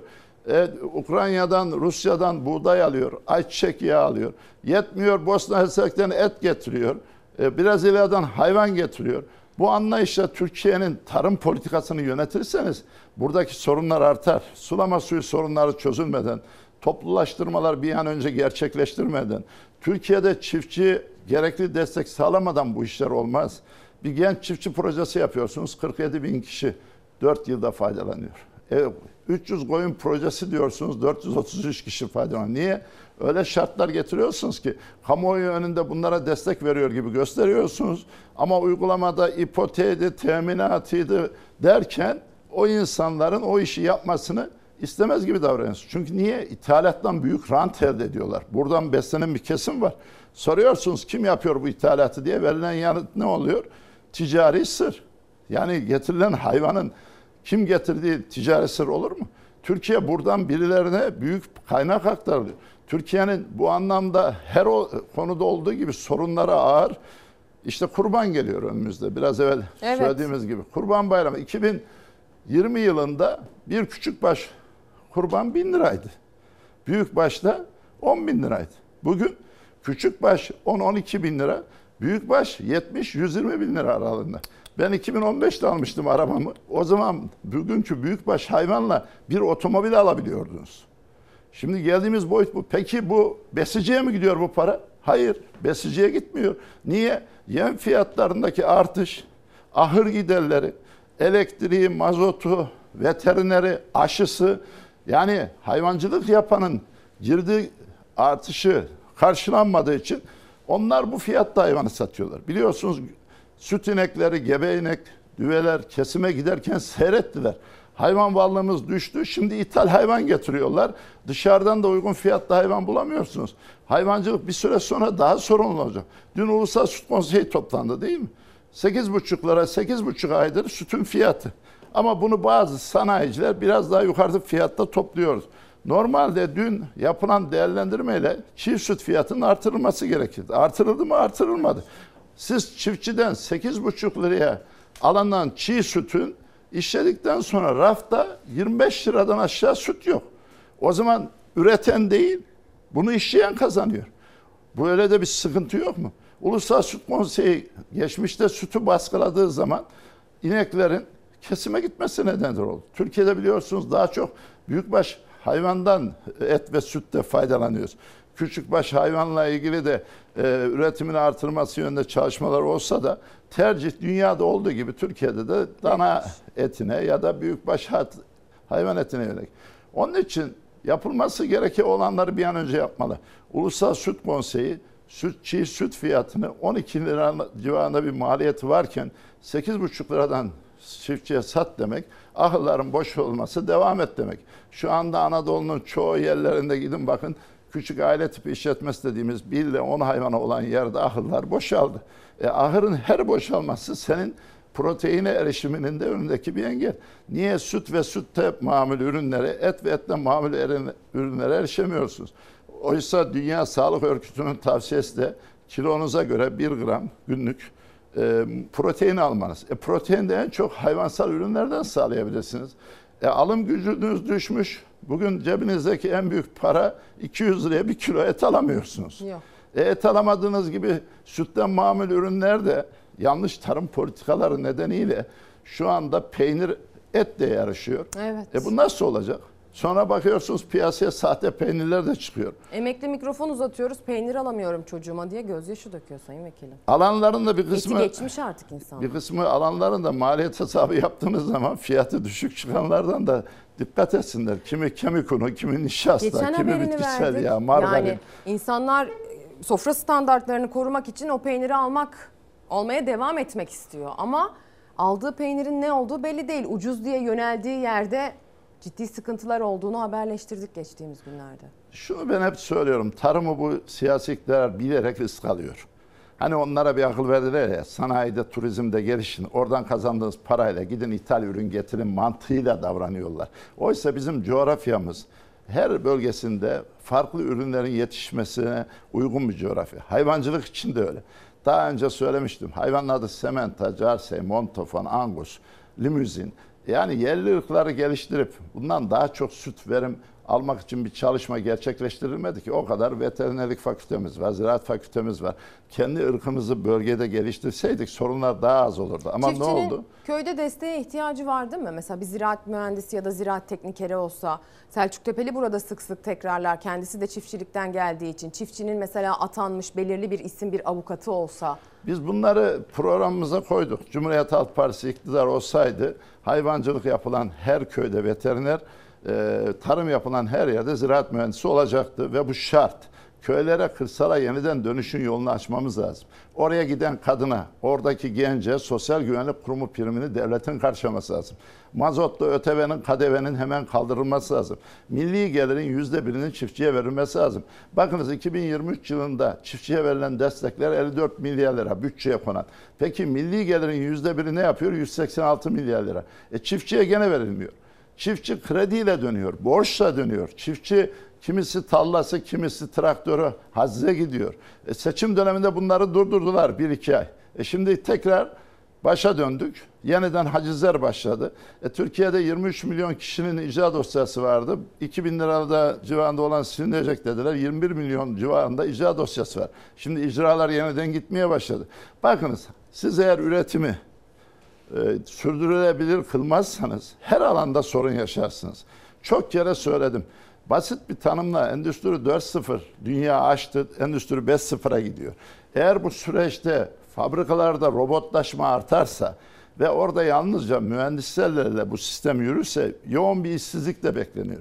Bunu aşmanın yolu tarıma gereken değeri verip katma değerli ürün üretecek politikaları geliştirmek. katma değerli üründen kastınız nedir? Örneğin eti alıp onu işleyip etten neler elde edebiliyorsanız onu markalaştırıp Evet. o yurt dışına da satacak potansiyele ermeniz lazım. E, Tarım ürünlerinde de böyle. Bakınız patates çok oldu mu çöpe gider. Soğan çok oldu mu çöpe gider. Depolanır Bunları zaten. işlenmiş ya da dondurulmuş gıdaya çevirirseniz ve patatesten 30'a yakın ürün elde edebiliyorsunuz. Bunu işler gönderirseniz burada bir gelişme sağlarsınız. Sözleşmeli tarım bunu geliştirmek lazım ama şeker fa- e, fa- fabrikalarını özelleştiriyorsunuz. Burada yapılan sözleşmeli tarımın sonrasında işe, e, fabrikada işlenen şeker pancarından neler elde ediliyor? Melas elde ediliyor, küspe elde ediliyor, alkol elde ediliyor, şeker elde ediliyor. Şimdi siz bunu elde ettikten sonra da farklı ürün kimliğine erdirir de yurt dışına satarsanız Türkiye'ye buradan fayda sağlarsınız. Ama ne yapıyorsunuz? Nişasta bazlı şurubun, sentetik tatlandırıcının yolunu açıyorsunuz. Türkiye dışa vereceğini dışarıdan alıyor. Sonra bu TÜİK'in verileri de garip. TÜİK diyor ki soğanda Türkiye kendi kendine yeterliliği var. Sonra bakıyorsunuz soğan kara borsaya düşüyor. Şekerde Türkiye kendi kendine yeterliliği var diyor. Bakıyorsunuz şeker kara borsaya düşüyor. E, 21 üründe arz açığı olduğunu bakan söylüyor. Sonra çıkıyor televizyonlarda diyorlar ki yok bizim e, kendi kendine yeterliliğimiz var. İyi de buğday mesela 20 milyon ton Türkiye ortalama buğday üretirken 8-10 milyon ton da yurt dışından alıyor. Televizyonlarda bunu nasıl anlatıyorlar? Dahilinde işleme rejimi kapsamında getiriyoruz. Un, makarna yapıp, irmik yapıp yurt dışına satıyoruz. İyi güzel satıyorsun da niye bizim çiftçiye ürettirmiyor? Yerel gazetelerimizde bu sabah bir sürü e, çiftçiye dair başlık var. Böyle il il gezip size ne bileyim mercimeğin durumunu, buğdayın durumunu göstersem, siz de bize fikirlerinizi söyleseniz. Mesela yoğurdu bulan Türkler yoğurda hasret kaldı Manisa Denge Gazetesi'nin bugünkü manşeti. CHP Manisa Milletvekili Tarım Orman Köy İşleri Komisyonu üyesi Başevirgen buna dikkat çekiyor. Süt üreticilerinin zorluk yaşadığını ifade ediyor. Girdi maliyetlerinden bahsediyor. Fiyatın daha da artacağını söylüyor. Ki siz de az önce zaten dün toplanan Ulusal Süt Konseyi'nden çıkan kararı Evet. eleştirdiniz. Yani, yani, yani beklenti 15 lira civarında bir rakam bekliyor. Ee, süt üreticilerinin beklediği rakam 15 lira civarında taban fiyat istiyorlar. Ama orada da şu var. Bu taban fiyat çiftçiye doğrudan yansımıyor. Aracılar eliyle toplandığı için bazı bölgelerde Ulusal Süt Konseyi diyelim ki 10 lira mı açıkladı? 10 liranın yerine 8 liradan aracı alıyor. Çünkü küçük aile tipi işletmesinin saklayacak kabı yok, onu koruyacak olanağı yok. Hemen vermek durumunda. Verdiği için de aracı topluyor. Aracı alıp götürüp sanayiciye veriyor. Sanayici sürekli yeme zam yapıyor. Çünkü Türkiye'de çoğu sanayiciler, sütü alanlar aynı zamanda yem e, Üreticisi. satıcısı. Ama Türkiye'de biliyorsunuz 12 milyon tona yakın yurt dışından yem geliyor. Döviz arttıkça yem fiyatları artıyor. O da yetmiyor. 27 milyon tona yakında Türkiye'nin yem açığı var. Samanın artarsa, e, yoncan artarsa, e, küspe ki biliyorsunuz daha önceleri şeker fabrikaları ücretsiz verirdi. Şimdi ücret de veriyorlar. E bunun yanında 2019 yılında 50 kiloluk süt yemi 70 lirayken bugün 50 kiloluk süt yemi 500 liranın üzerindeyse tabii süt üreticisinin girdi maliyetleri artacağı için onun maliyetinin de artıyormasıyla raftaki ürüne yansıyacak fiyat da değişiyor. Şimdi sizi Batman'a götüreceğim, mercimek soracağım. Aydın'a götüreceğim, buğday soracağım. Şimdi Batman Petrol gazetesi diyor ki verim iyi, fiyat düşük. Tarımda son yılların en bereketli yılını yaşadıklarını belirten Batman ve bölgenin tanınan çiftçilerinden ve kanaat önderlerinden müjdeci, buğday, arpa ve mercimekte bu yıl verimin iyi ama fiyatların düşük olduğunu söyledi. Evet. Bizim bu konularda biliyorsunuz Faik Bey de mercimek üreticisi. Bizim Türkiye'nin mercimeği de gerçekten kehribar sarısı gibi çok güzel bir mercimek. Ama mercimekte de diğer ürünlerde olduğu gibi para kazanılmayınca ekim alanları daralıyor. Ee, daralınca da e, üretim, ithalat da ka- kapatılıyor ve bir kısım iyi Türkiye'de üretilmiş mercimeği de yurt dışına satıyoruz. Yani Kanada'dan daha düşük e, içerikte getirdiğimiz mercimeğin yerine kendim ürettiğimizde yurt dışına satan bir politikamız var. Bundan da vazgeçip kendi mercimeğimizi kendimize yeter noktaya getirmek lazım. Yozgat'ta biliyorsunuz yeşil mercimek, Güneydoğu'da da kırmızı olan mercimek üretiliyor. Ve çorbayı da bu fiyatları arttıkça içebilmek de artık içeceğiz. zorlaşıyor. Ya ben sizi böyle il il gezdiriyorum yerel gazeteler üzerinden. Bugün de tam siz gelecekken fark ettik ki bütün yerel gazeteler neredeyse tarıma dair manşetler atmış. Ben aslında sizin bu konudaki yetkinliğinizi görmek ve göstermek de istiyorum biraz. Şimdi Aydın diyeceğiz. Aydın Hedef gazetesi buğday diyor. TMO kuyruğundan bahsediyor ki az önce biraz aslında bu konuya değindiniz. Burada da şu oluyor. Toprak Mahsulleri Ofisi biliyorsunuz 1000 liralık bir yüksek primle e, alım yaptı geçen yılda. Bu yılda bunu yine koydu. 9250 liraya toprak mahsullerine ofisine teslim ederseniz buğdaya para alacaksınız. Ama toprak mahsulleri ofisinin içeriği değiştirildi. Toprak mahsulleri ofisi ithalatçı bir yapıya büründü. Bazı bölgelerde alım noktaları ortadan kalktı. Diyorlar ki işte 42 ilde yalnızca olan lisanslı depoculuk üzerinden de alıyoruz diyorlar. Alım çiftçinin tallasına gidip olmadığı için çiftçi gidip de buğdayını TEMO'ya götüremiyor. Örneğin Niğde'de çiftlik ilçesinden kalkıp Niğde'ye götürürseniz 70 kilometre yol gitmek zorundasınız. Böyle olunca hem mazot gideri hem işçilik gideri hem de zayiat dikkate alınınca tallaya kim geliyorsa ürününü çiftçi ona satmak durumunda kalıyor. Bu kere de tüccar bunu bildiği için daha düşük fiyat veriyor. Ne yapıyor tüccar? Ee, çiftçiye açıklanan fiyatın altına fiyat da veriyor. Neden? Çünkü çiftçi borçlu. Kime borçlu? İlaç, gübre, tohum aldığına borçlu. Ne demiş ona? Hasatta paranı ödeyeceğim. E toprak mahsulleri ofisi 30 gün sonra ödüyor. Randevulu alımı yapıyor. Randevu için başvuruyorsunuz sıra vermiyor. E bir sürü sıkıntı yaratıyor. Adı var. Para veriyorum diyor. Ama gittiğiniz zaman ona erişimde sorun var. Size sırada, günde, ödemede sıkıntı yaratan bir toprak mahsulleri ofisine mi ürün verirsiniz? Yoksa 5 lira aşağı olsun, paramı alayım gideyim borcumu ödeyeyim diye tüccara mı verirsiniz? Böylece toprak mahsulleri ofisi sizi bir yerde tüccara itekliyor ve daha düşük fiyatla veriyor. Bakın bu yıl şöyle de söyleniyor. Yurt dışı piyasalarıyla ilgili değerlendirme yapılırken yurt dışındaki buğdaya göre hesaplama yapılıyor. Yurt dışındaki buğdayın yarın nereye evrileceği de belli değil. Nedeni de şu. Ukrayna-Rusya savaşı dışında kuraklıkla oluşan durumlar dünyada buğday sorununu derinleştirebilir. Bildiğiniz gibi dünyada 200 milyon ton buğday ülkeler arası dolanımda ve bunun da 80 milyon tona yakını Ukrayna'dan, Rusya'dan dünyaya gidiyor. Öyle olunca yurt dışındaki olacak olayların farklı ülkelerde sorun yaratması Türkiye'de de bu fiyatları artmasına neden olur. Doğru bir stoklama mantığıyla işi yürütmek lazım. Toprak Mahsulleri Ofisi bu yılın başında ilk 4 ayda gitti 4,5 milyon tondan fazla buğday ithal etti. Kaç liradan ithal etti? Bugün Türkiye'de verdiği tavan fiyat neyse onun civarında bir fiyatla buğday alıp gelmek zorunda kaldı. Önümüzdeki yıl onu da bulabilecek mi? O da belli değil. O zaman üretim maliyetlerini düşürüp üretimi artırmanın yolunu bulmak lazım. Nüfusumuz artıyor, üretimimiz aynı kalıyor. Türkiye kendi kendine yeter deniyor. Yalnızca 10 milyon mülteci, sığınmacı gelmiş bir ülkedesiniz. Ayrıca turist sayısına göre de bu değişkenlik sürüyor. O zaman Türkiye'nin mutlak surette üretim planlaması yapması gerekiyor. Eğer tarımda planlama yapmazsanız, öngörünüz eksikse, kuraklığı, seli, doluyu hesaplamıyorsanız, çiftçilerin içinde bulunduğu durumu değerlendirmiyorsanız, tarım arazileri daralıyor ve çiftçi üretimden uzaklaşıyorsa artıyor. bu sorunu nasıl çözeceksiniz? Türkiye'de bizim yaptığımız şu, ben söylüyorum tarım siyaset üstü bir olay. Hepimiz için geçerli. Gıdaya erişim olmazsa insan yaşamı daralır. İnsanlığın varoluşundan beri tarım var. E, tarımdan elde edilenle ilaç sanayinde kullanıyorsunuz, gıdada kullanıyorsunuz, tekstilde kullanıyorsunuz. Yani her sektörde de tarımın doğrudan bir bağı var. Siz bunu yok etme hakkını kendinizde görürseniz... Yeni size- yönetimden umutlu musunuz Sayın ya Vekil? şimdi ben şöyle umutlu değilim. 20 yıldır Adalet Kalkınma Partisi'nde bakan değişti, anlatılar değişti, uygulama değişmedi.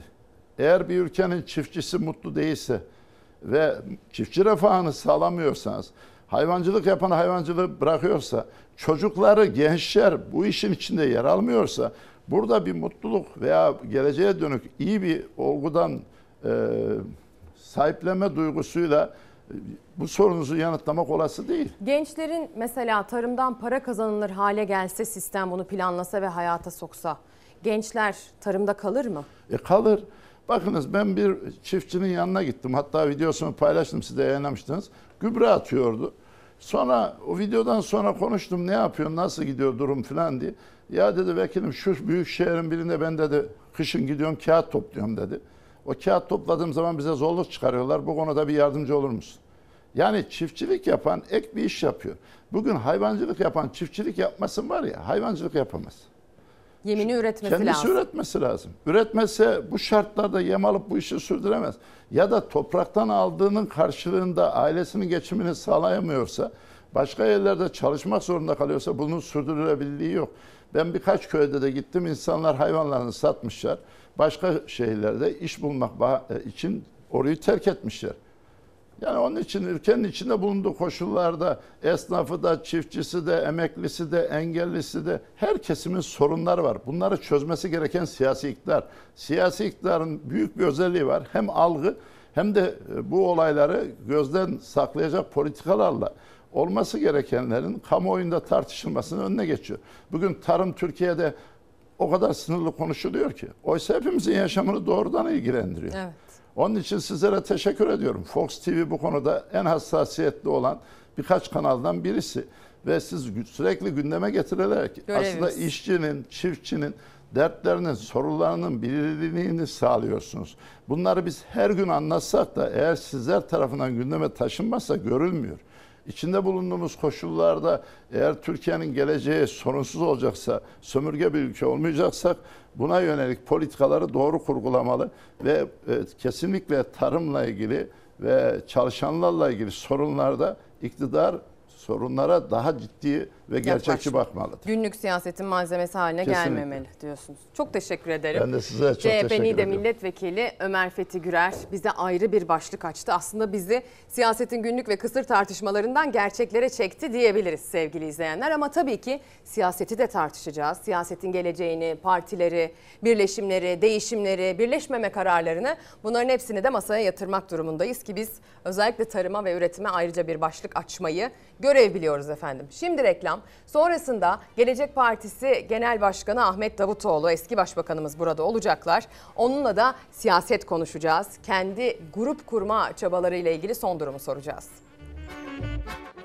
Günaydın sevgili izleyenler. Ekran başına bir kez daha hoş geldiniz. Çalar Saat kaldığı yerden devam ediyor. Bolca ekonomiden bahsettiğimiz, bolca havanın durumundan bahsettiğimiz ki gelen bir son dakika bilgisi de var. Birazdan ekrana taşıyacağız. Giresun'da sel olduğuna dair ve bolca aslında bu içinde bulunduğumuz iklim koşullarının tarıma nasıl etki ettiğinden bahsettiğimiz bir yayın oluyor. Yayının bundan sonrasında yine ekonomiden bahsetmeye devam edeceğiz ama son dönemin en çok tartışılan konu başlıklarını da özel konuklarla, özel konuları masaya yatırarak yayınımızı sürdüreceğiz. İlerleyen dakikalarda kendisi şu anda yolda. Gelecek Partisi Genel Başkanı, eski Başbakan Ahmet Davutoğlu burada olacak. Ahmet Davutoğlu geçtiğimiz hafta içerisinde Deva Partisi ve Saadet Partisi ile birlikte gerçekleştirdikleri toplantıdan sonra bir takım açıklamalarda bulunmuştu. Yazılı açıklamalar, sosyal medya açıklamaları yapılmıştı. Bu üç partinin mecliste grup kurma çalışması yürüttüğünü biliyorduk. Mecliste grup kurmak aslında bir grup toplantısı yapmak, bir genel başkan temsili de olsa belirlemek ve o grup toplantısında verilecek mesajlarla bir varlık göstermek anlamına gelecekti. 20 tane milletvekiline ihtiyacı var bir partinin grup kurabilmesi için. Temsili kur- kurulacak partinin ismine dair fikirler bile aslında kamuoyuna yansıdı. İçinde illa demokrasi olsun dendi, birlikten, ittifaktan bahsetsin dendi. Demokrasi Birliği, Demokrasi İttifakı isimleri öne çıktı. Temsili bir genel başkan seçilsin, her parti 7 milletvekili versin, böylece 20 yeterliliği sağlansın, 21 vekille birlikte bir grup oluşsun dendi. Hatta sonrasında Deva ve Gelecek özelinde birleşmeye doğru belki adım atılır yorumları dahi yapıldı. Bunu bazı çevreler yorumladılar, bazı gazeteciler köşelerine taşıdılar. Dün itibariyle Deva Partisi'nin bu grup çalışmasına dair geri adım attığını öğrendik akşam saatlerinde. İlerleyen dakikalarda kendisine Ahmet Davutoğlu'na bununla ilgili sorular soracağız. Muhalefetin geleceği açısından bu grup kurulsaydı ne olurdu? Bundan sonra ne olacak? Anlamaya çalışacağız ama bolca ekonomiden de bahsetmek durumundayız. Dün bir faiz açıklaması yapıldı. Geçtiğimiz hafta içerisinde içinde bulunduğumuz bu haftada asgari ücret açıklandı. Emekliler ve memurlarsa kendilerine yönelik yapılacak zammın, iyileştirmenin, verilen sözlerin tutulup tutulmayacağının merakındalar. En düşük memur maaşının 22 bin TL olmasını biz sorma yasada inşallah sunacağız. Şu anda 12-13 bin TL alan memur 22 bin TL alacak ama gerisiyle ilgili bir netlik yok. Örneğin 22 bin lira maaş alan memur ne kadar alacak? Şef ne kadar alacak? Müdür ne kadar alacak? Büyük bir belirsizlik var. Biz sonuna kadar direneceğiz. Bir tarafta bu sıkıntıları yaşayan çok geniş bir zümre var. E bir taraftan da 3, 4, 5, 6 yönetim kurulu üyelikleriyle maaş alan e, başka devlet memurları var. Bunların hepsinin sonlanması lazım. Hükümet en düşük memur maaşını 22 bin liraya yükseltecek teklifi üzerinde çalışırken o teklifin sunulacağı Plan Bütçe Komisyonu'nun muhalefet üyeleri itirazlarıyla birlikte şimdiden iş barışını, kamu düzenini bozar diyerek şerhini ortaya koydu. Ve en düşük memur maaşı 22 bin lira olursa 22 bin lira ve üzerinde maaş alan memura hangi oranda zam verilecek diye sordu. Seçim döneminde açıkladığımız memur maaşları ile ilgili verdiğimiz sözleri de inşallah yerine getireceğiz. Hemen bir reaksiyon verdik. Genel sekreterimiz Uğur Poyraz en yüksek memur maaşının yaklaşık 37, en düşük memur maaşının da 27 bin liraya çıkarılması konusunda meclise bir önerge sundu. Kamuda en önemli şey kamu bürokrasisi. Dereceye bakmıyorsanız kamudaki iş barışında bozar. Müdürle yeni giren memurun aynı maaş alması doğru olmayacaktır. Çalışılmamış bir vaat olduğu ortaya çıktı. Şu anda Bakan Şimşek büyük ihtimal buna itiraz ediyor. 22 bini gösterelim ama bunu nasıl daha az verirsek de bir noktaya gidiyorlar. Ben bunu kamu yönetiminin geleceği açısından tehlikeli görüyorum. Valla yeni taşındım Ankara'ya. Öğretmen maaşıyla geçinmek biraz zor tabii ki. Kira, kiralara ne demeli? Sadece muhalefetin değil tüm memurların aklındaki soru da endişe de bu. Çünkü en düşük memur maaşının 22 bin liraya çıkması için %85 zam yapılması gerekiyor. Ve tüm memurlar da eşitlik ilkesi gereği %85 zam bekliyor. Eğer artış oranı sadece en düşük memur maaşına uygulanırsa aynı okulda çalışan yardımcı hizmet kadrosundaki en düşük kademeli memurla yeni başlayan da 20 yıllık öğretmen de aynı maaşı alacak. Adil değil, hakkaniyetli değil. Yeni işe girenle 15-20 yıl tecrübesi olan veya daha efendim kariyer uzmanı olanlara falan aynı parayı verebilir misiniz? Veremezsiniz. Kirada oturuyorsanız en az 10 bin 15 bin bandında bir kira ödeyeceksiniz. Büyük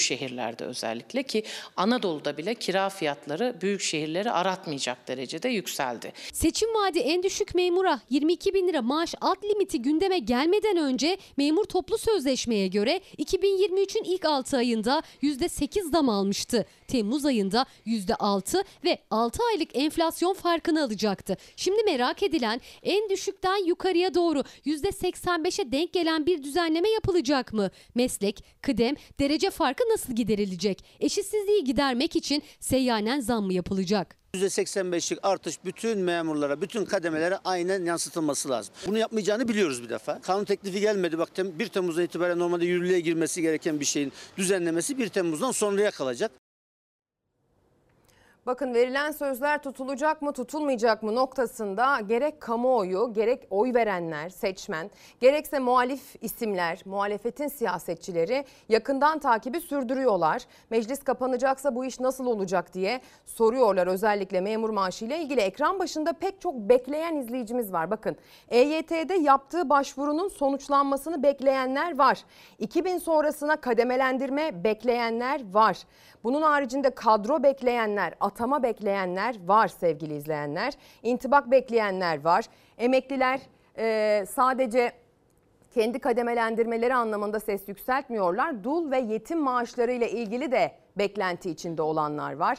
Engelliler beklenti içindeler. Daha böyle saysak say say say bitmez sevgili izleyenler. Bekleyenler sizler de bize mesaj gönderiyorsunuz. Olabildiğince fazlasını burada dile getirmeye çalışıyoruz. Emeklilerin adalet istediğini, memurun adalet istediğini, ücretlendirmede adaletli bir sistemin bütün seçmen kesimleri tarafından talep edildiğini aslında sıkça dile getiriyoruz. Bir son dakika bilgisi vermiştik size az evvel Giresun'da sel olduğuna dair buna dair haberimiz hazır. Giresun merkeze bağlı Duroğlu beldesinde gece saatlerinde yaşanan sele doğru gidiyoruz efendim. Geçmiş olsun diyelim.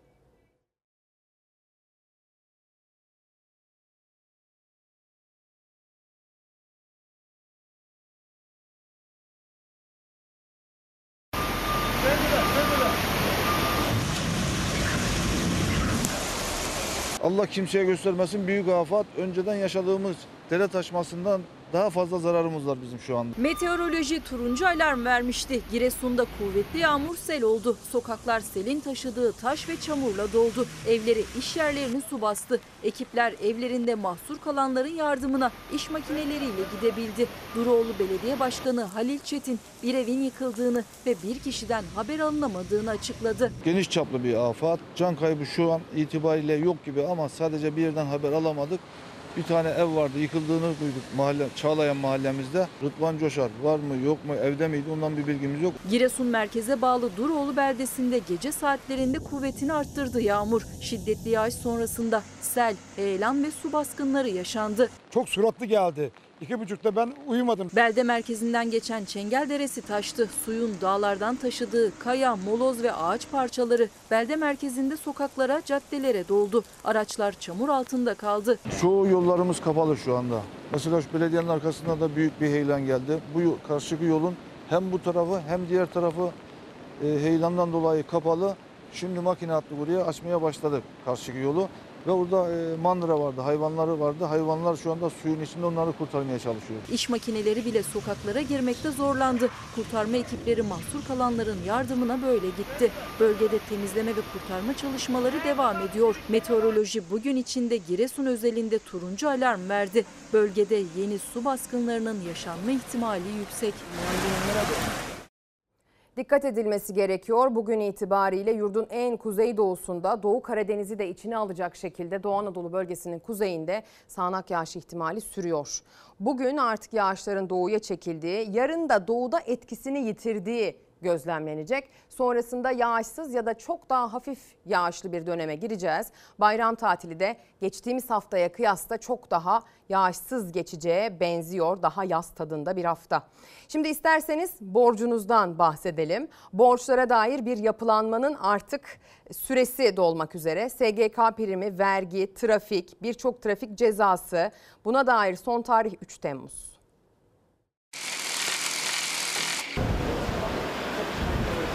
Borçlarını yapılandırmak isteyenlerin başvuru için sadece 9 günü kaldı. Vergiden trafiğe, SGK primlerinden askerliğe birçok borç için başvurular 3 Temmuz'da sona eriyor. Allah nasip ederse yapılandıracağız. Ödemeye çalışacağız inşallah. Milyonlarca vatandaşın devlete olan vergi, ceza, SGK primlerini de kapsayan borçları için iktidar yapılandırma paketi hazırlamış. Son tarih 31 Mayıs olarak belirlenmişti. Kanun hükmünde kararnamenin süresi 3 Temmuz'a uzatıldı. Yani borçların yapılandırılmasında son 9 gün. Yapılandırırsan ne olacak diyor faizini siliyorum ama faizi faiz faize bindiriyor. Ya taksitlendiriyor ama yeniden faiz yapıyor. Daha önceki yapılandırmalarda olduğu gibi taksit ya da peşin ödeme imkanıyla yapılandırılıyor borçlar. İlk günden bugüne 4,5 milyon mükellefin toplamda 265 milyarlık borcu yapılandırıldı. Borçların yapılandırılmasında sadece birinci taksit uzatıldı. Son ödeme tarihi 31 Temmuz olarak belirlendi. Başvurular kişilerin bağlı olduğu vergi dairesine giderek ya da e-posta yoluyla yapılıyor. Biraz siyasete dönmek gerekirse sevgili izleyenler CHP'den ve CHP içerisindeki değişim sinyallerinden bahsedeceğiz.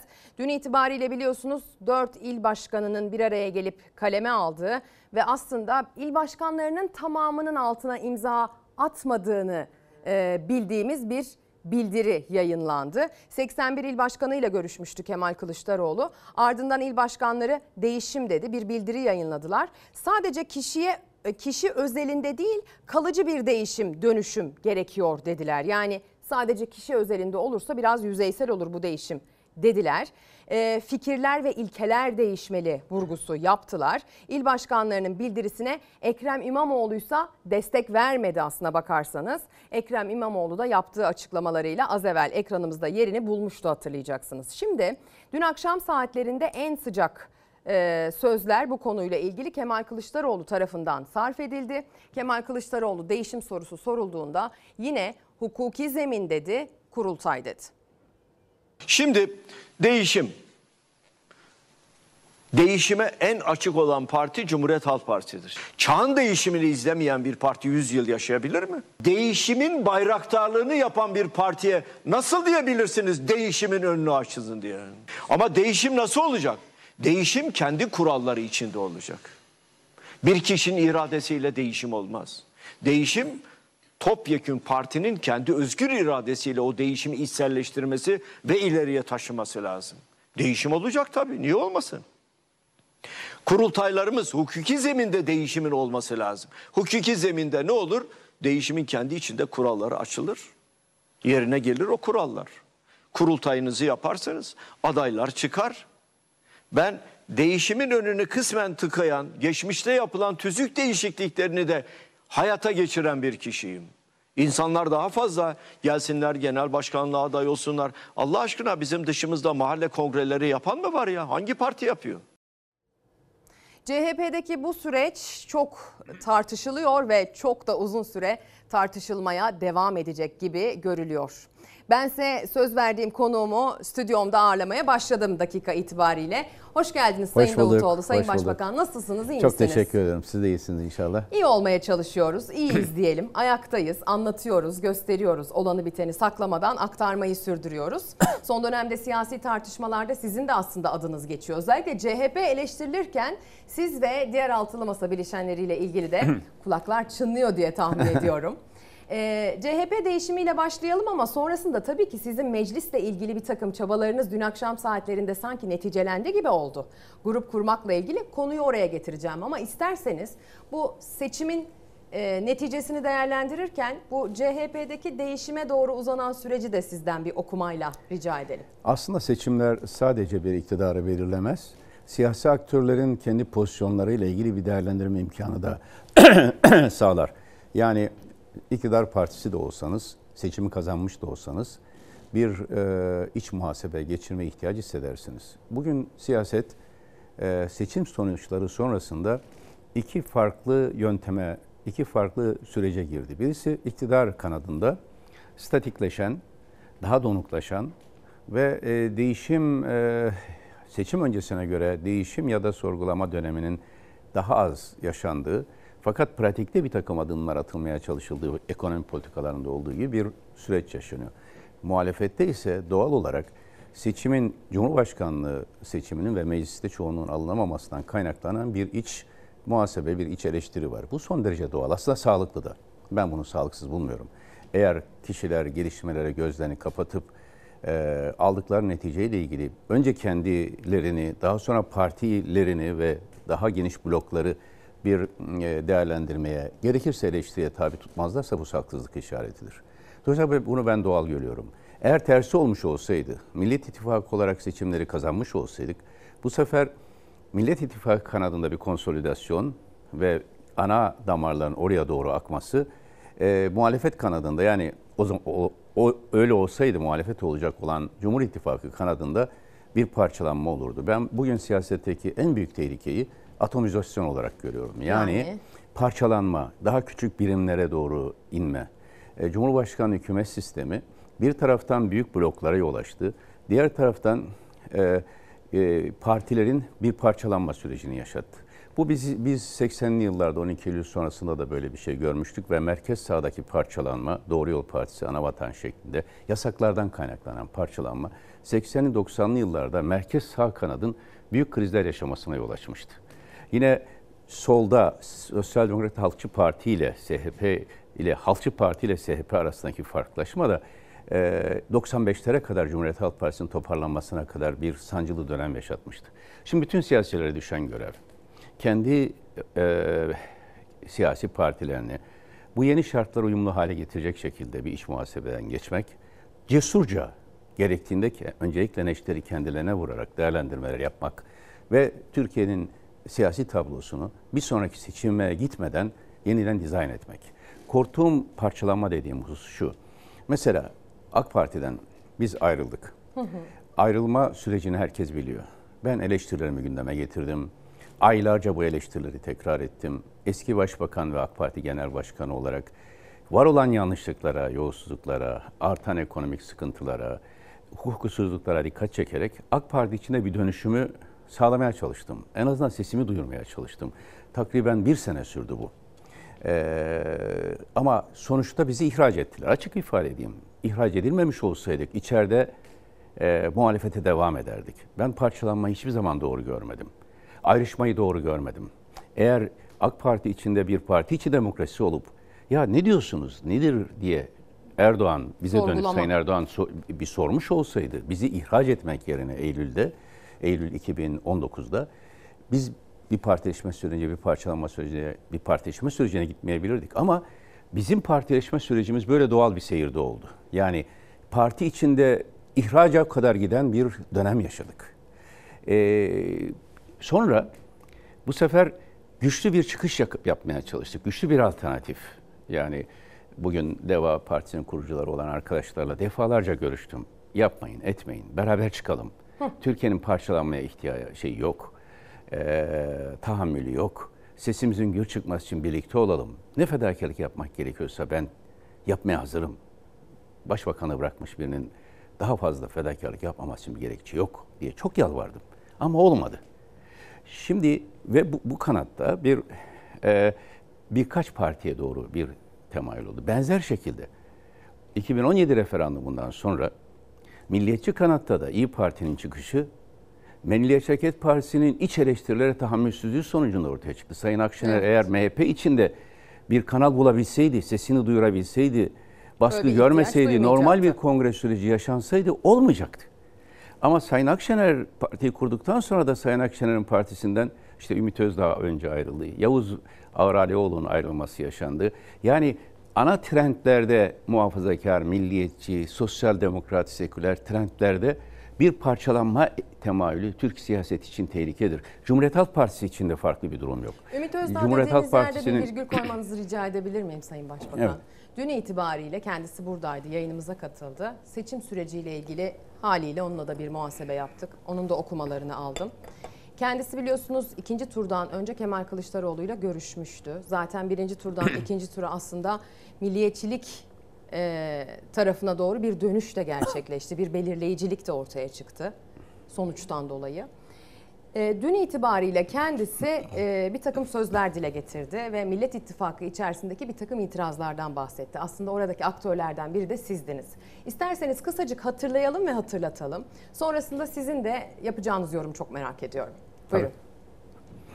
altılı masadakiler e, benim elimi tutmasalardı, önümü kesmeselerdi bu seçimiyle kazanma şansımız vardı. Ne çok çok Nasıl açık söyleyeyim. Bak bu, elinizi? ben, biz Sayın Kemal Kılıçdaroğlu İçişleri Bakanlığı konusunda anlaştık. Ama altılı masa benim İçişleri Bakanı olacağım hususunun açıklanmasına karşı Kemal Bey'e çok ağır baskı uyguladı. Neden? Ya sanki seçimi kazanmak istemiyorlar. Bak bu kadar net. İçişleri Bakanlığı konusunda İçişleri Bakanlığı söz çok net. dediniz. Yani altılı masa aslında sizin İçişleri Bakanı olmanız konusunda onay verdi Hayır. ama açıklanmasını mı Hayır. istemedi? Cumhuriyet Halk Partisi Genel Başkanı ile konuştuk biz bunu. Altılı Masa, biz Altılı Masa'yı desteklemedik. Biz Kemal Bey'i destekledik. Yoksa Altılı Masa'nın ortaya koyduğu protokollerin arkasında olmamız bizim mümkün değil. Neden? Ya, çünkü doğru şeyler değildi onun için. Kemal Bey'i böyle taciz etmeselerdi, baskı altına almasalardı, biz de çıkıp son üç buçuk gün, evet e, Zafer Partisi hükümette yer alacak, İçişleri Bakanlığı ve iki bakanlık daha Zafer Partisi'nde ve İçişleri Bakanı olarak da Ümit Özdağ şunları şunları şu şekilde yapacak, Suriyelileri, Afganları ülkelerine, e, Afrikalıları şu şekilde yollayacak diye son üç buçuk günde anlatabilseydik aradaki oy farkı 1 milyon 301. Aslında Bu çok kulislerde rahat- yer aldı ama ana akım Evet, bu çok rahat, çok rahat e, kapanabilecek bir farktı. Ama ne yazık ki e, Kemal Bey'in yanındakiler Kemal Bey'e bir tane oy getirmediler. Ama ayın e, 28'indeki ikinci turdan önce de oy gelmemesini sağlayacak şekilde tavır aldılar. Zafer Partisi Genel Başkanı Ümit Özdağ aslında son dönemde hem altılı masaya hem CHP'ye yönelik bir takım eleştirileri de aslında genel olarak da dillendirmiş oldu. Tabii kendine has üslubuyla, sivri diliyle dillendirdi. Buyurun ne buyurunuz Şimdi ne tabii söylersiniz? e, ben şu dönemde herhangi bir siyasiyle polemiğe girmeyi doğru bulmam. Ancak e, Sayın Ümit Özdağ'ın bu ifadeleri dahi altılı masayı küçük düşürme, tahkir etme tarzında genellikle iktidar kanadından gelen ama bazı muhalefet kanadının da çok teşne olduğu bir yorum tarzı, bir uslup. Yani aslında söylediklerinden de şu çıkıyor. Altılı Masa'nın bir buçuk yıl ve genelde toplumda da büyük olumlu yankı yapan 2300 maddelik ortak mutabakat metni, ortak ilkeler metni, 84 maddelik anayasa değişikliği metni bunların hepsini yok saysaydık diyor. Ve altılı masayı fiilen lağvetseydik ve ben tek başına Kılıçdaroğlu'nu destekleseydim seçimi kazanabilirdik. Yani çıkan tablo bu çünkü söylediklerinden eee, şu çıkıyor. O yanlıştı zaten altılı masa. Yanlış mıydı? Hayır bence doğruydu. Ortak mutabakat metnine karşı da zaten Tabii eleştirileri onu, olduğunu söylüyor. Tabii. e, hayır bu bir yoldur. Sayın Kılıçdaroğlu'na gidip e, siz altılı masayı terk edin. e, benimle birlikte ikili bir koalisyon yapalım, seçimi kazanır demesi normaldir ben onu. Her Siyaseten. parti söyler siyaseten normal. Ama Sayın Kılıçdaroğlu'nun bir buçuk yıllık bir süreçten sonra kendisini ortak aday takdim etmiş olan Altın Masa'nın bütün müktesebatını terk edip Ümit Özdağ'la gitmesi demek son 3-4 gün içinde aslında e, şu anda elde edilen %48,5'un bile hayal olduğu bir tablo demektir. Dağınıklık tablosu. Dolayısıyla ben çok ciddiye bu yorumu ciddiye almam almıyorum. Şey anlamda e, Ümit Özdağ'ı e, küçümsemek anlamda değil ama altılı masa biraz önce söylediğim politik parçalanma engellenemediği için bizim yukarıda daha büyük bir birliktelikle en azından ben böyle görüyordum. Siyasi, Türk siyasetini konsolide etme çabasıydı ve başarılı bir projeydi. Eğer yü- yüzde ikilik oy kay- kaymaları şu veya bu politika eksikleri yoluyla e, gerçekleş e, e- engellenmiş olsaydı e, muhtemelen e, bu e, 200 yıllık modernleşme tarihimizin en büyük başarısı olarak yani seçim kazanmış olsaydı yansırdı. Şimdi e, şunu söyleyenler de var. İki seçim arası, iki seçim arası bu politik savrulma yani e, özgürlükçü, demokrat, e, adalet odaklı ve insan hakları temelli altılı masadan daha e, sekte, e, sekter şey anlamda e, daha dar kalıplara dayalı, dışlayıcı, e, Avrupa sahanı andıran şekilde bir dile savrulmamış olsaydı seçimi kazanırdık diyenler de var. Yani Sayın Ümit Özdağ'ın bir de şu var, siyaset e, günlük pazarlarla, pi- piyasalarla oluşmuyor.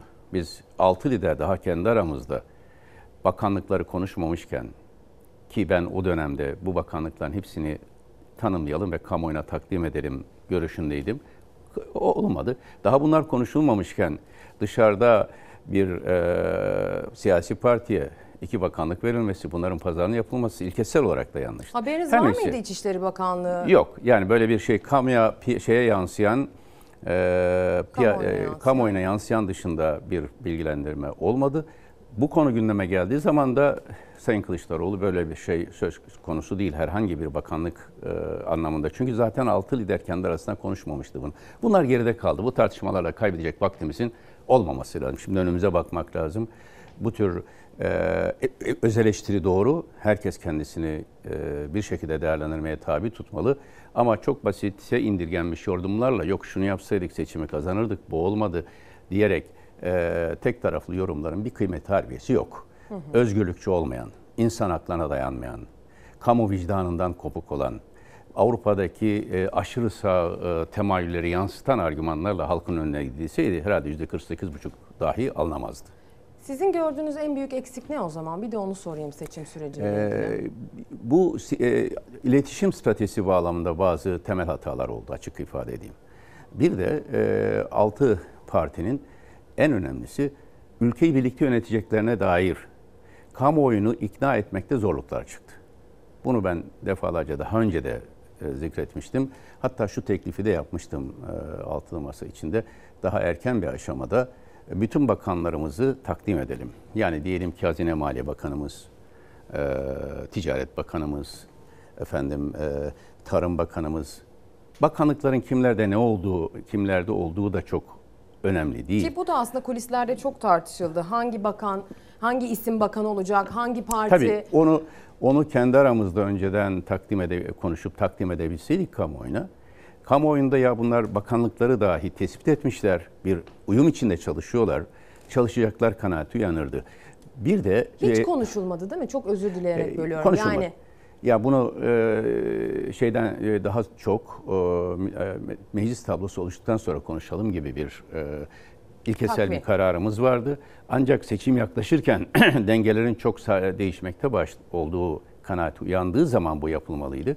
Bir de e, açık bir şekilde e, bir e, psikolojik harp uygulaması yaptı e, iktidar. Özellikle terör bağlamında, terörle ilişkiler bağlamında. Bu konuda çok net tavır al- almalıydık, erken bir aşamada almalıydık. Ve ben bütün mitingleri takip edin, her mitingde terör konusuna atıfta bulundum. Ve teröre karşı mücadele en kararlı şekilde sürecek dedim.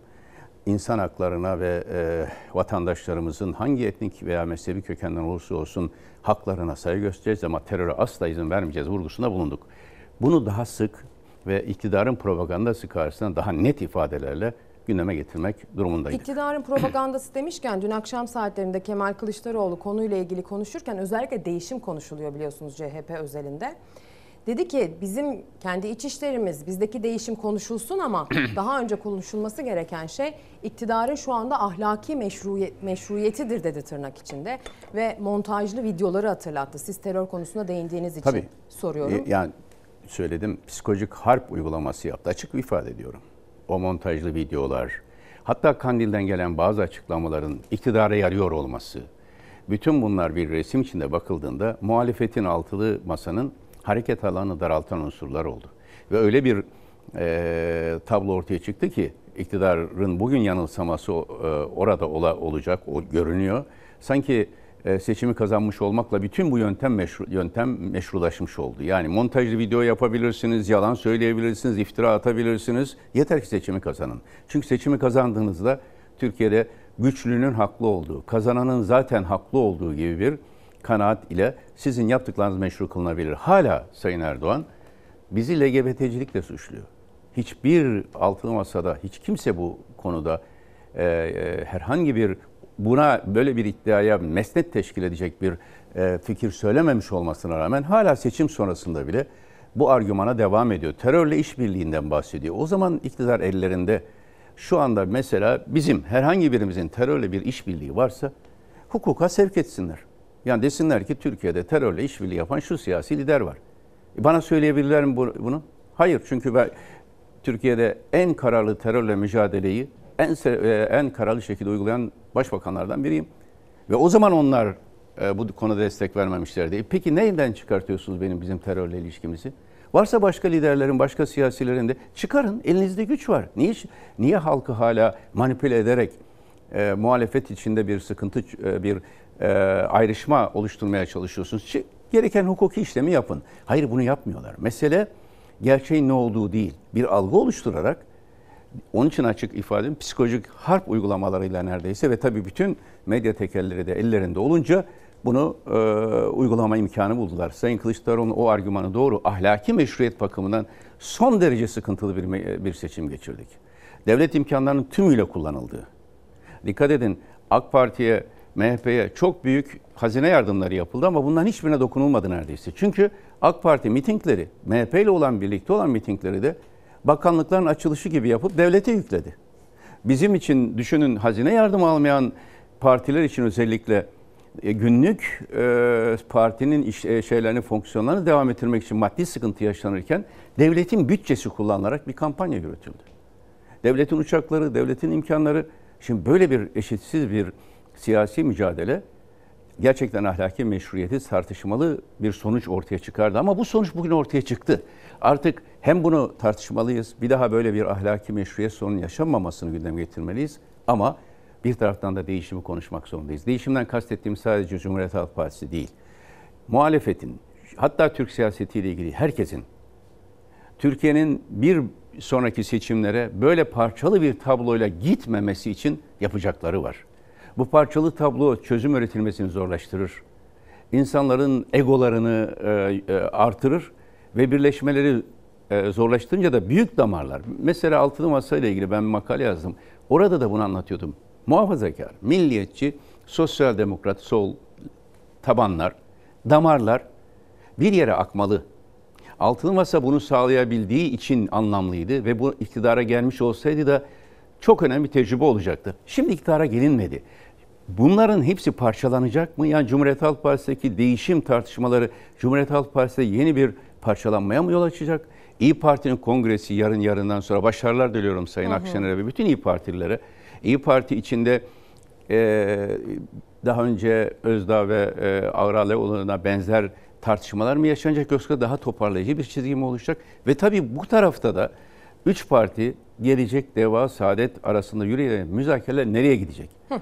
Eğer biz siyaseti toparlayabilirsek, ana damarlarda birleşmeyi sağlayabilirsek, sonra bu ana damarlar arasında bir yumuşama, aynı altılı masada sağladığımız yumuşamayı derinleştirebilirsek toplumsal barışa katkıda bulunur, siyasete bir umut aşılarız.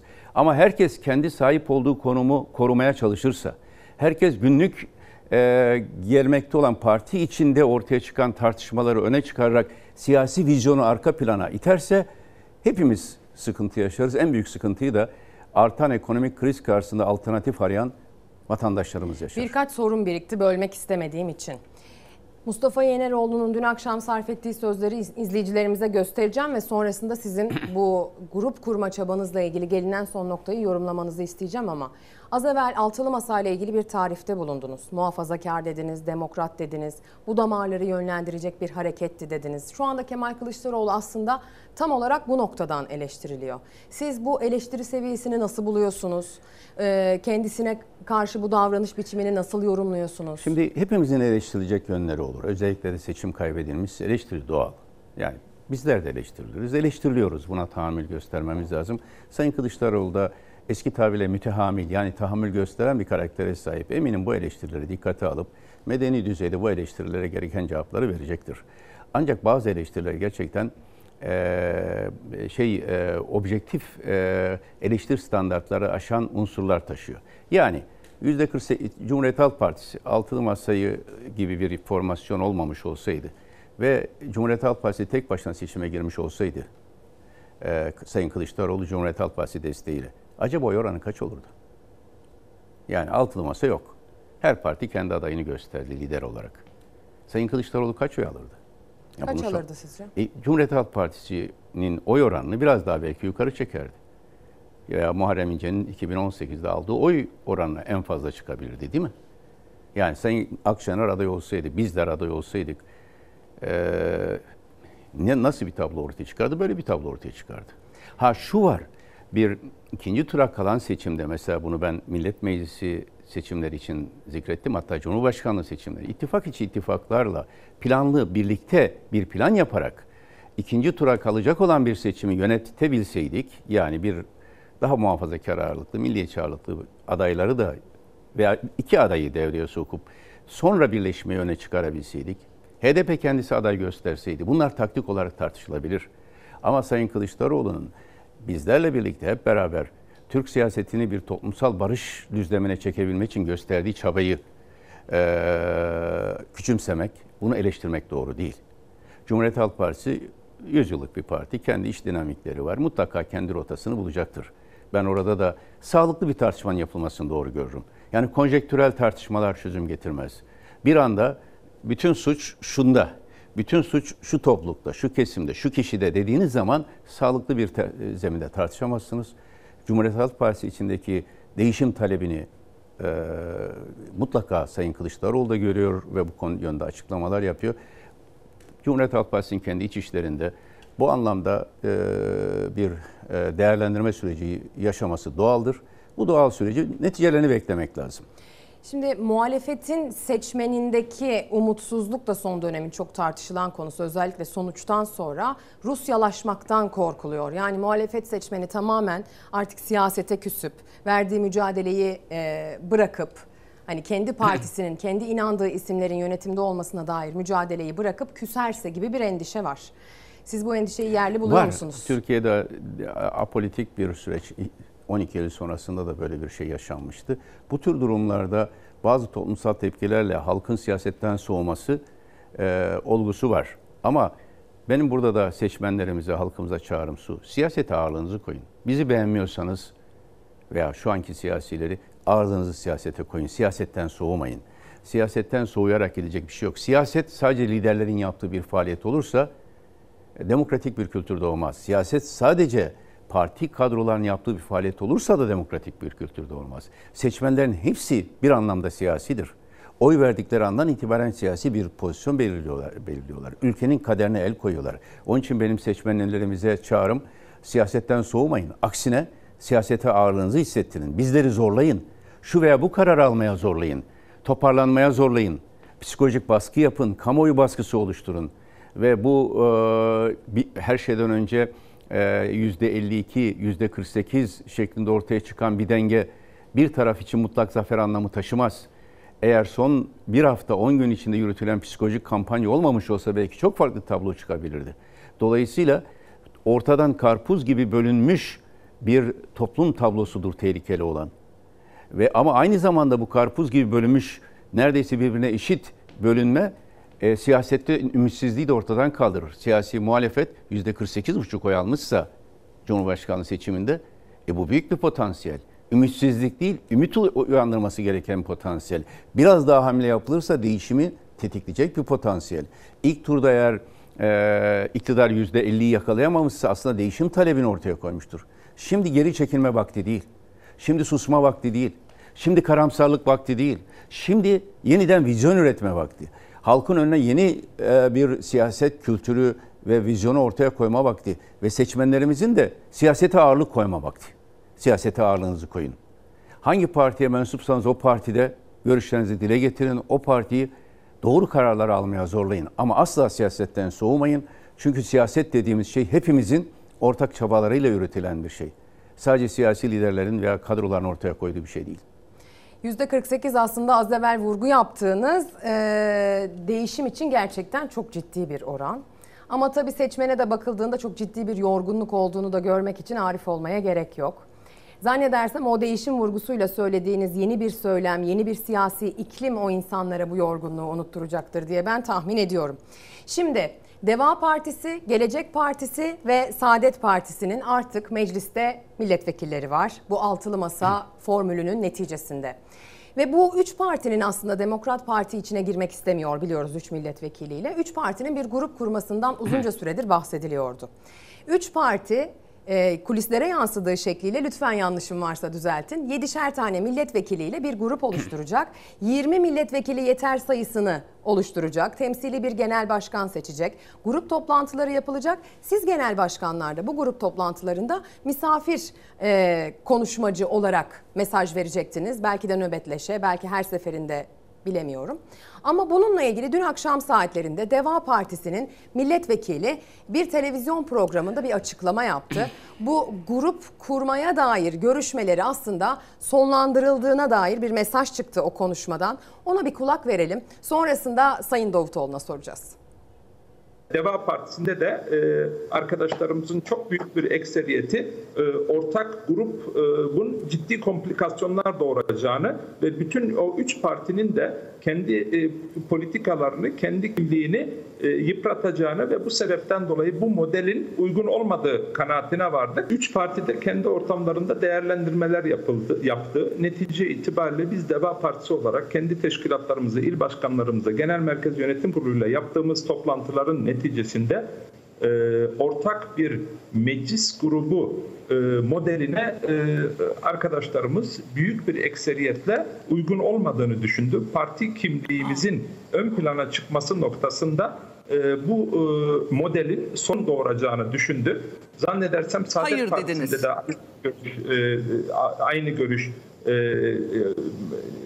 le e, aynı görüş ortaya çıktı ve Deva Partisi'nde de e, arkadaşlarımızın çok büyük bir ekseriyeti e, ortak grubun ciddi komplikasyonlar doğuracağını ve bütün o üç partinin de kendi e, politikalarını, kendi kimliğini e, yıpratacağını ve bu sebepten dolayı bu modelin uygun olmadığı kanaatine vardık.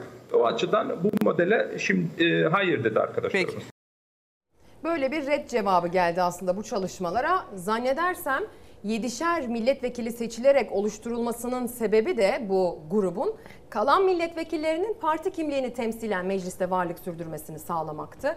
Bu red cevabı e, size sürpriz oldu mu önce onu sorayım. Ee, hayır bu konudaki kanaati Perşembe gecesi Sayın Babacan telefonla arayarak e, partilerinin tutumlarını bana aktarmıştı. Her şey önce biraz önce e, girmiş olduğumuz çerçeve oturtmak isterim bunu.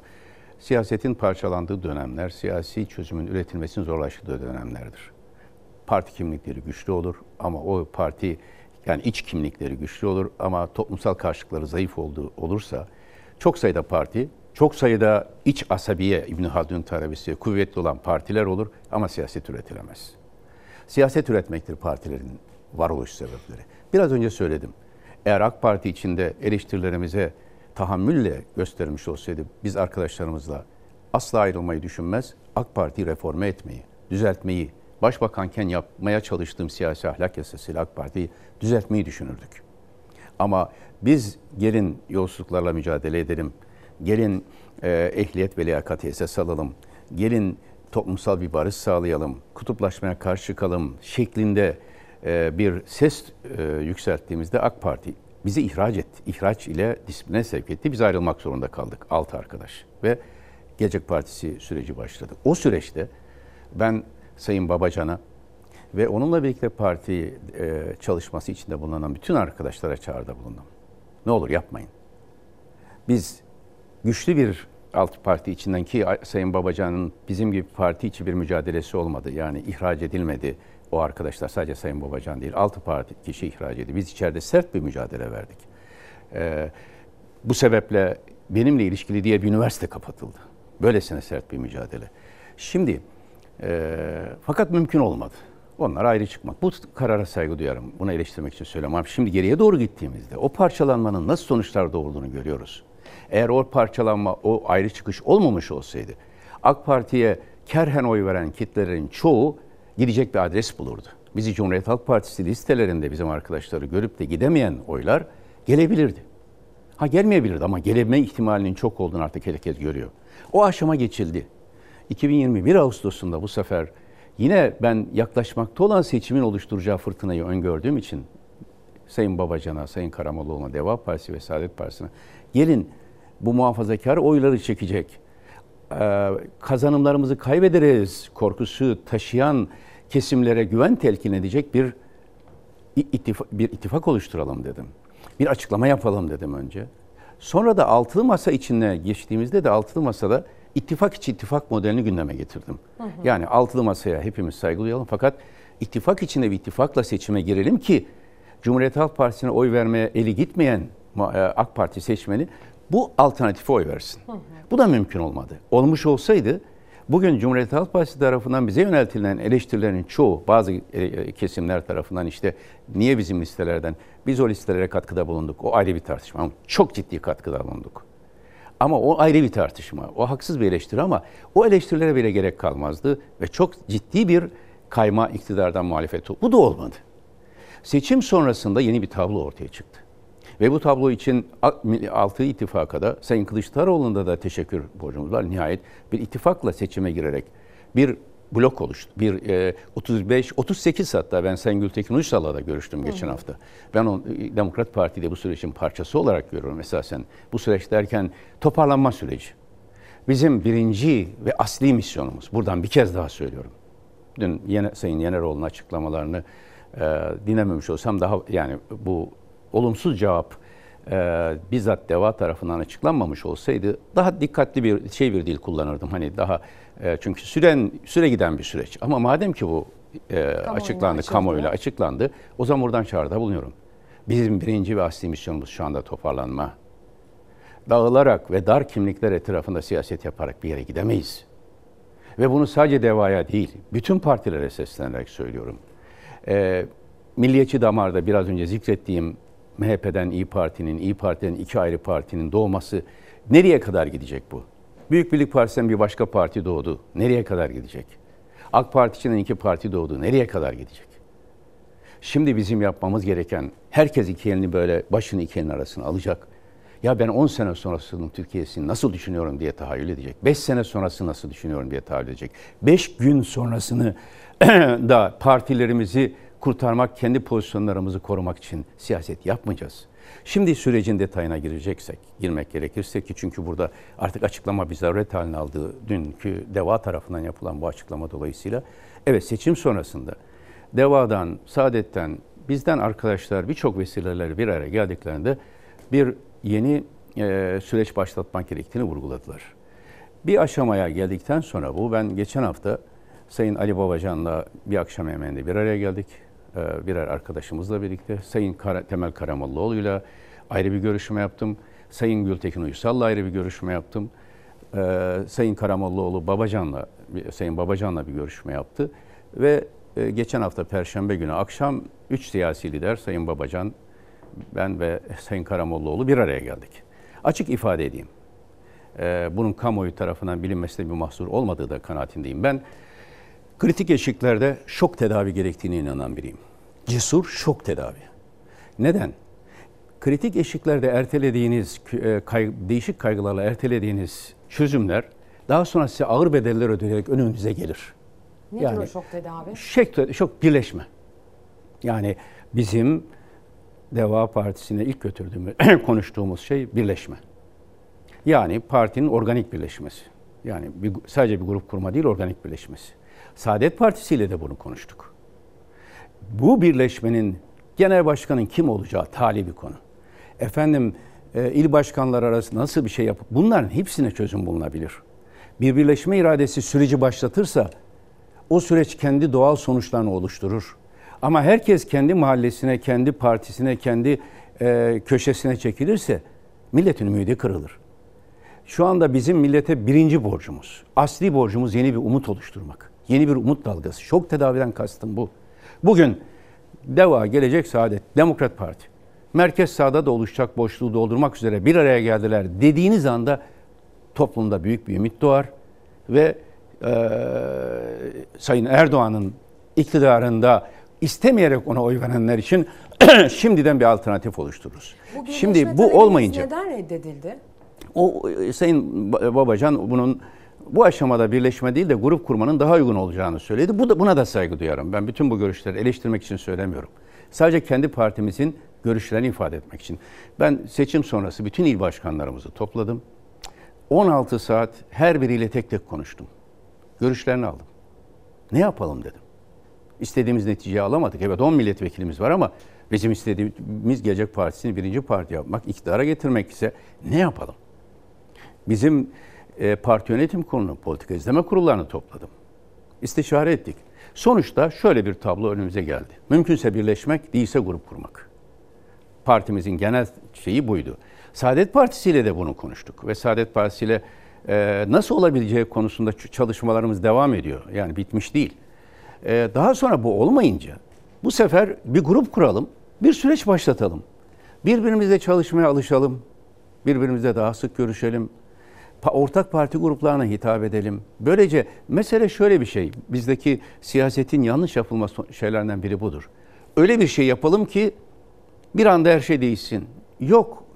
Siyaset süreçle değişir. Bir süreci tetiklersiniz. Mesela ben şok tedavi ederken de bir süreci bahsediyorum. Bir anda her şey düzelecek değil. Ama o süreç kendi doğası içinde sizleri yakınlaştırır. Altılı Masa'nın bir buçuk yıl devam edeceğini kim söylüyordu? Ama yakınlaştırır seçim kaybedilmiş olması altılı masanın o büyük birlikteliğinin tümüyle yanlış olduğu anlamına gelmez. Doğru. 20 sene sonra yazanlar altılı masayı hala Türkiye'nin 100 yıllık Cumhuriyet tarihinin, 200 yıllık modernleşme tarihinin en kapsamlı projesi olarak anacaklar. Dökümanlar araştırılacak. Şimdi ve bundan sonra da başka süreçlere başlayacak belki. Şimdi biz bu teklifi Sayın e, Babacan'la bu bahsettiğiniz temel umdeleri itibariyle doğru olan, hani partilerin kendi kimliklerini de koruyacakları bir başka çatı parti altında bir araya gelerek bir grup oluşturma fikri genel başkan olarak e, belli düzeylerde ortaklaşa bir noktaya geldi. Üçlü toplantıda bunu daha da berraklaştırdık. Yani e, ve hatta bir sayfalık bir metin halinde bizim e, sekreteriyeyi yapmakla görevli Ayhan Sefer Üstün arkadaşımız yani Sayın Babacan'ın teklifiyle bir metin oluşturuldu. Bu metin de var bir çerçeve çalışma metni de var. Bu metinlerle her siyasi her genel başkan kendi partilerine gidecek ve istişarelerde bulunacaktı. Açık ifade edeyim bizim partimizde birleşmeden en organik birleşmeden en esnek gruba kadar her formüle biz hazırız. Yeter ki toparlayalım. Yeter ki kendi köşelerimize çekilip halkı umutsuzluğa boğmayalım. Her tek ve ben bu konuda partimin ilgili yetkili kurullarından gerekli yetkiyi aldım. Ondan sonra benim bu işi yönet, yürütme meselem, genel başkan olarak sorumluluğum bu. Bizim partimizde bir sıkıntı yok. Çok açık ifade ediyorum. Bir kez daha söylüyorum. Bütün partilerin toparlanması lazım. Sayın Kılıçdaroğlu'nun, Sayın Ekrem İmamoğlu ile Cumhuriyet Halk Partisi'nde yaptığı her görüşme olumludur. Sayın Akşener'in kongrede bütün o e, kendisinden e, ayrılanları dahi içerecek bir süreç yaşaması çok doğrudur.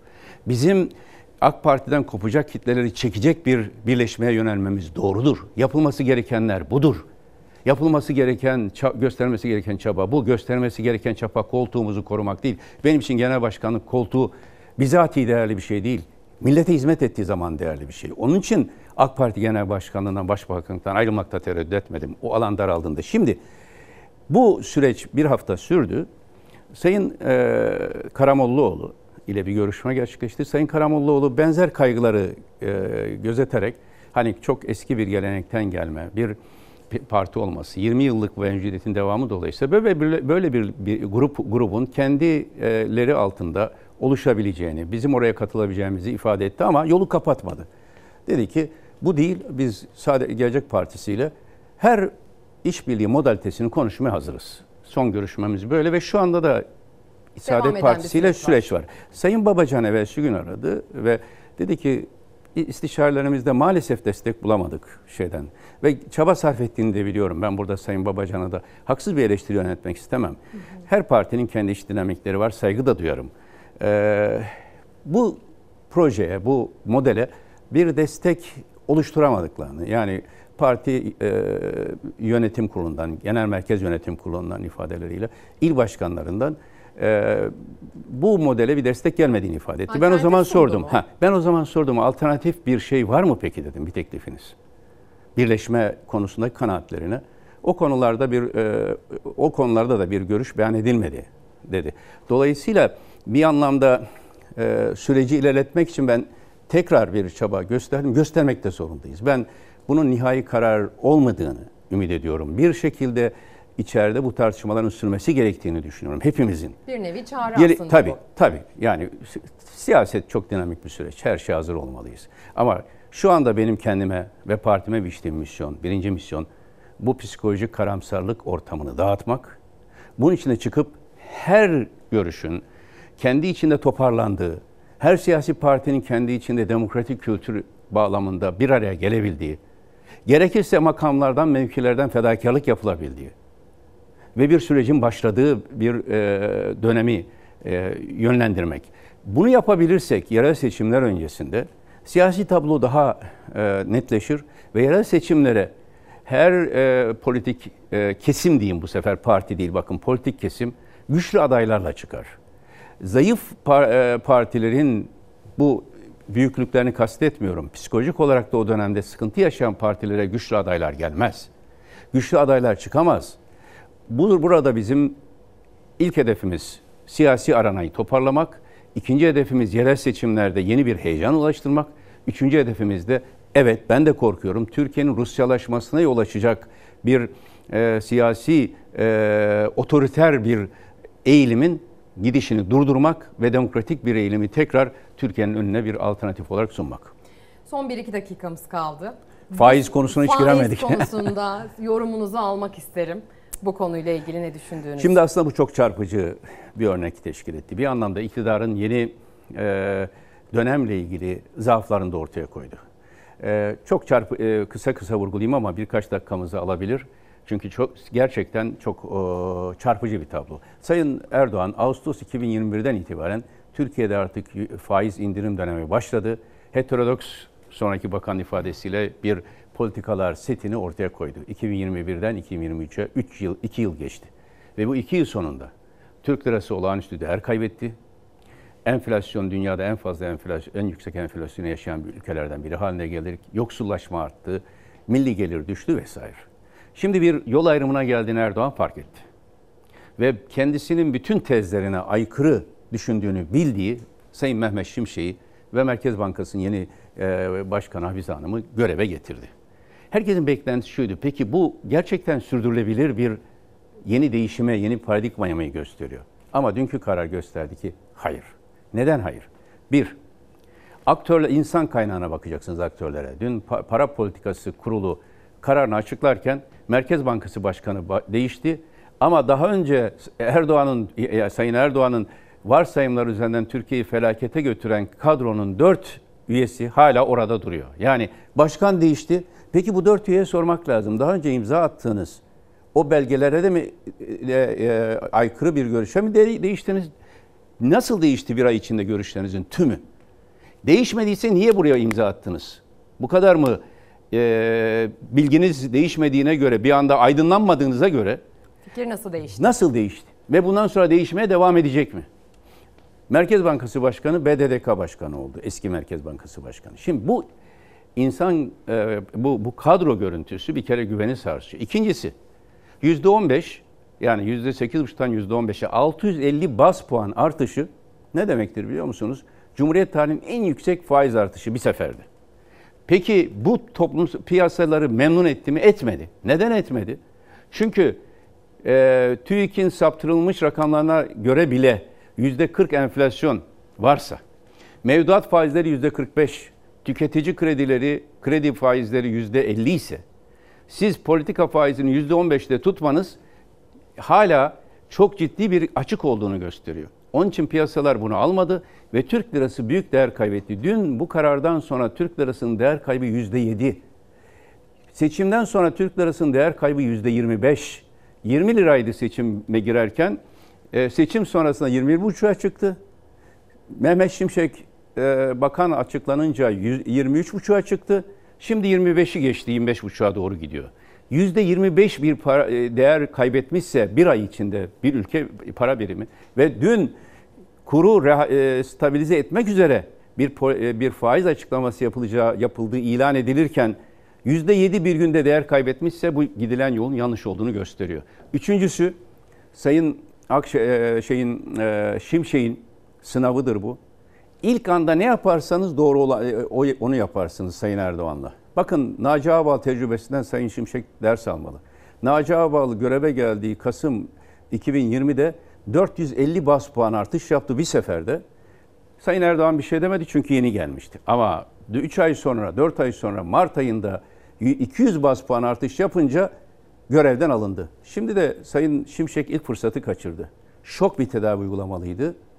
Sonrasında daha istikrarlı bir trend takip etmeliydi faizde.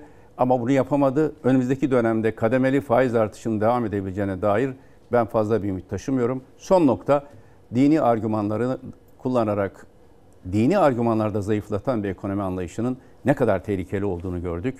Nas gibi bütün Müslümanların yüreğini titreten bir kavramı da Erdoğan faiz üzerinden maalesef yıprattı. Bundan sonra ümit ederiz bir daha bu kavramlar üzerinde e, spekülatif ve istismarcı bir dil kullanmaz.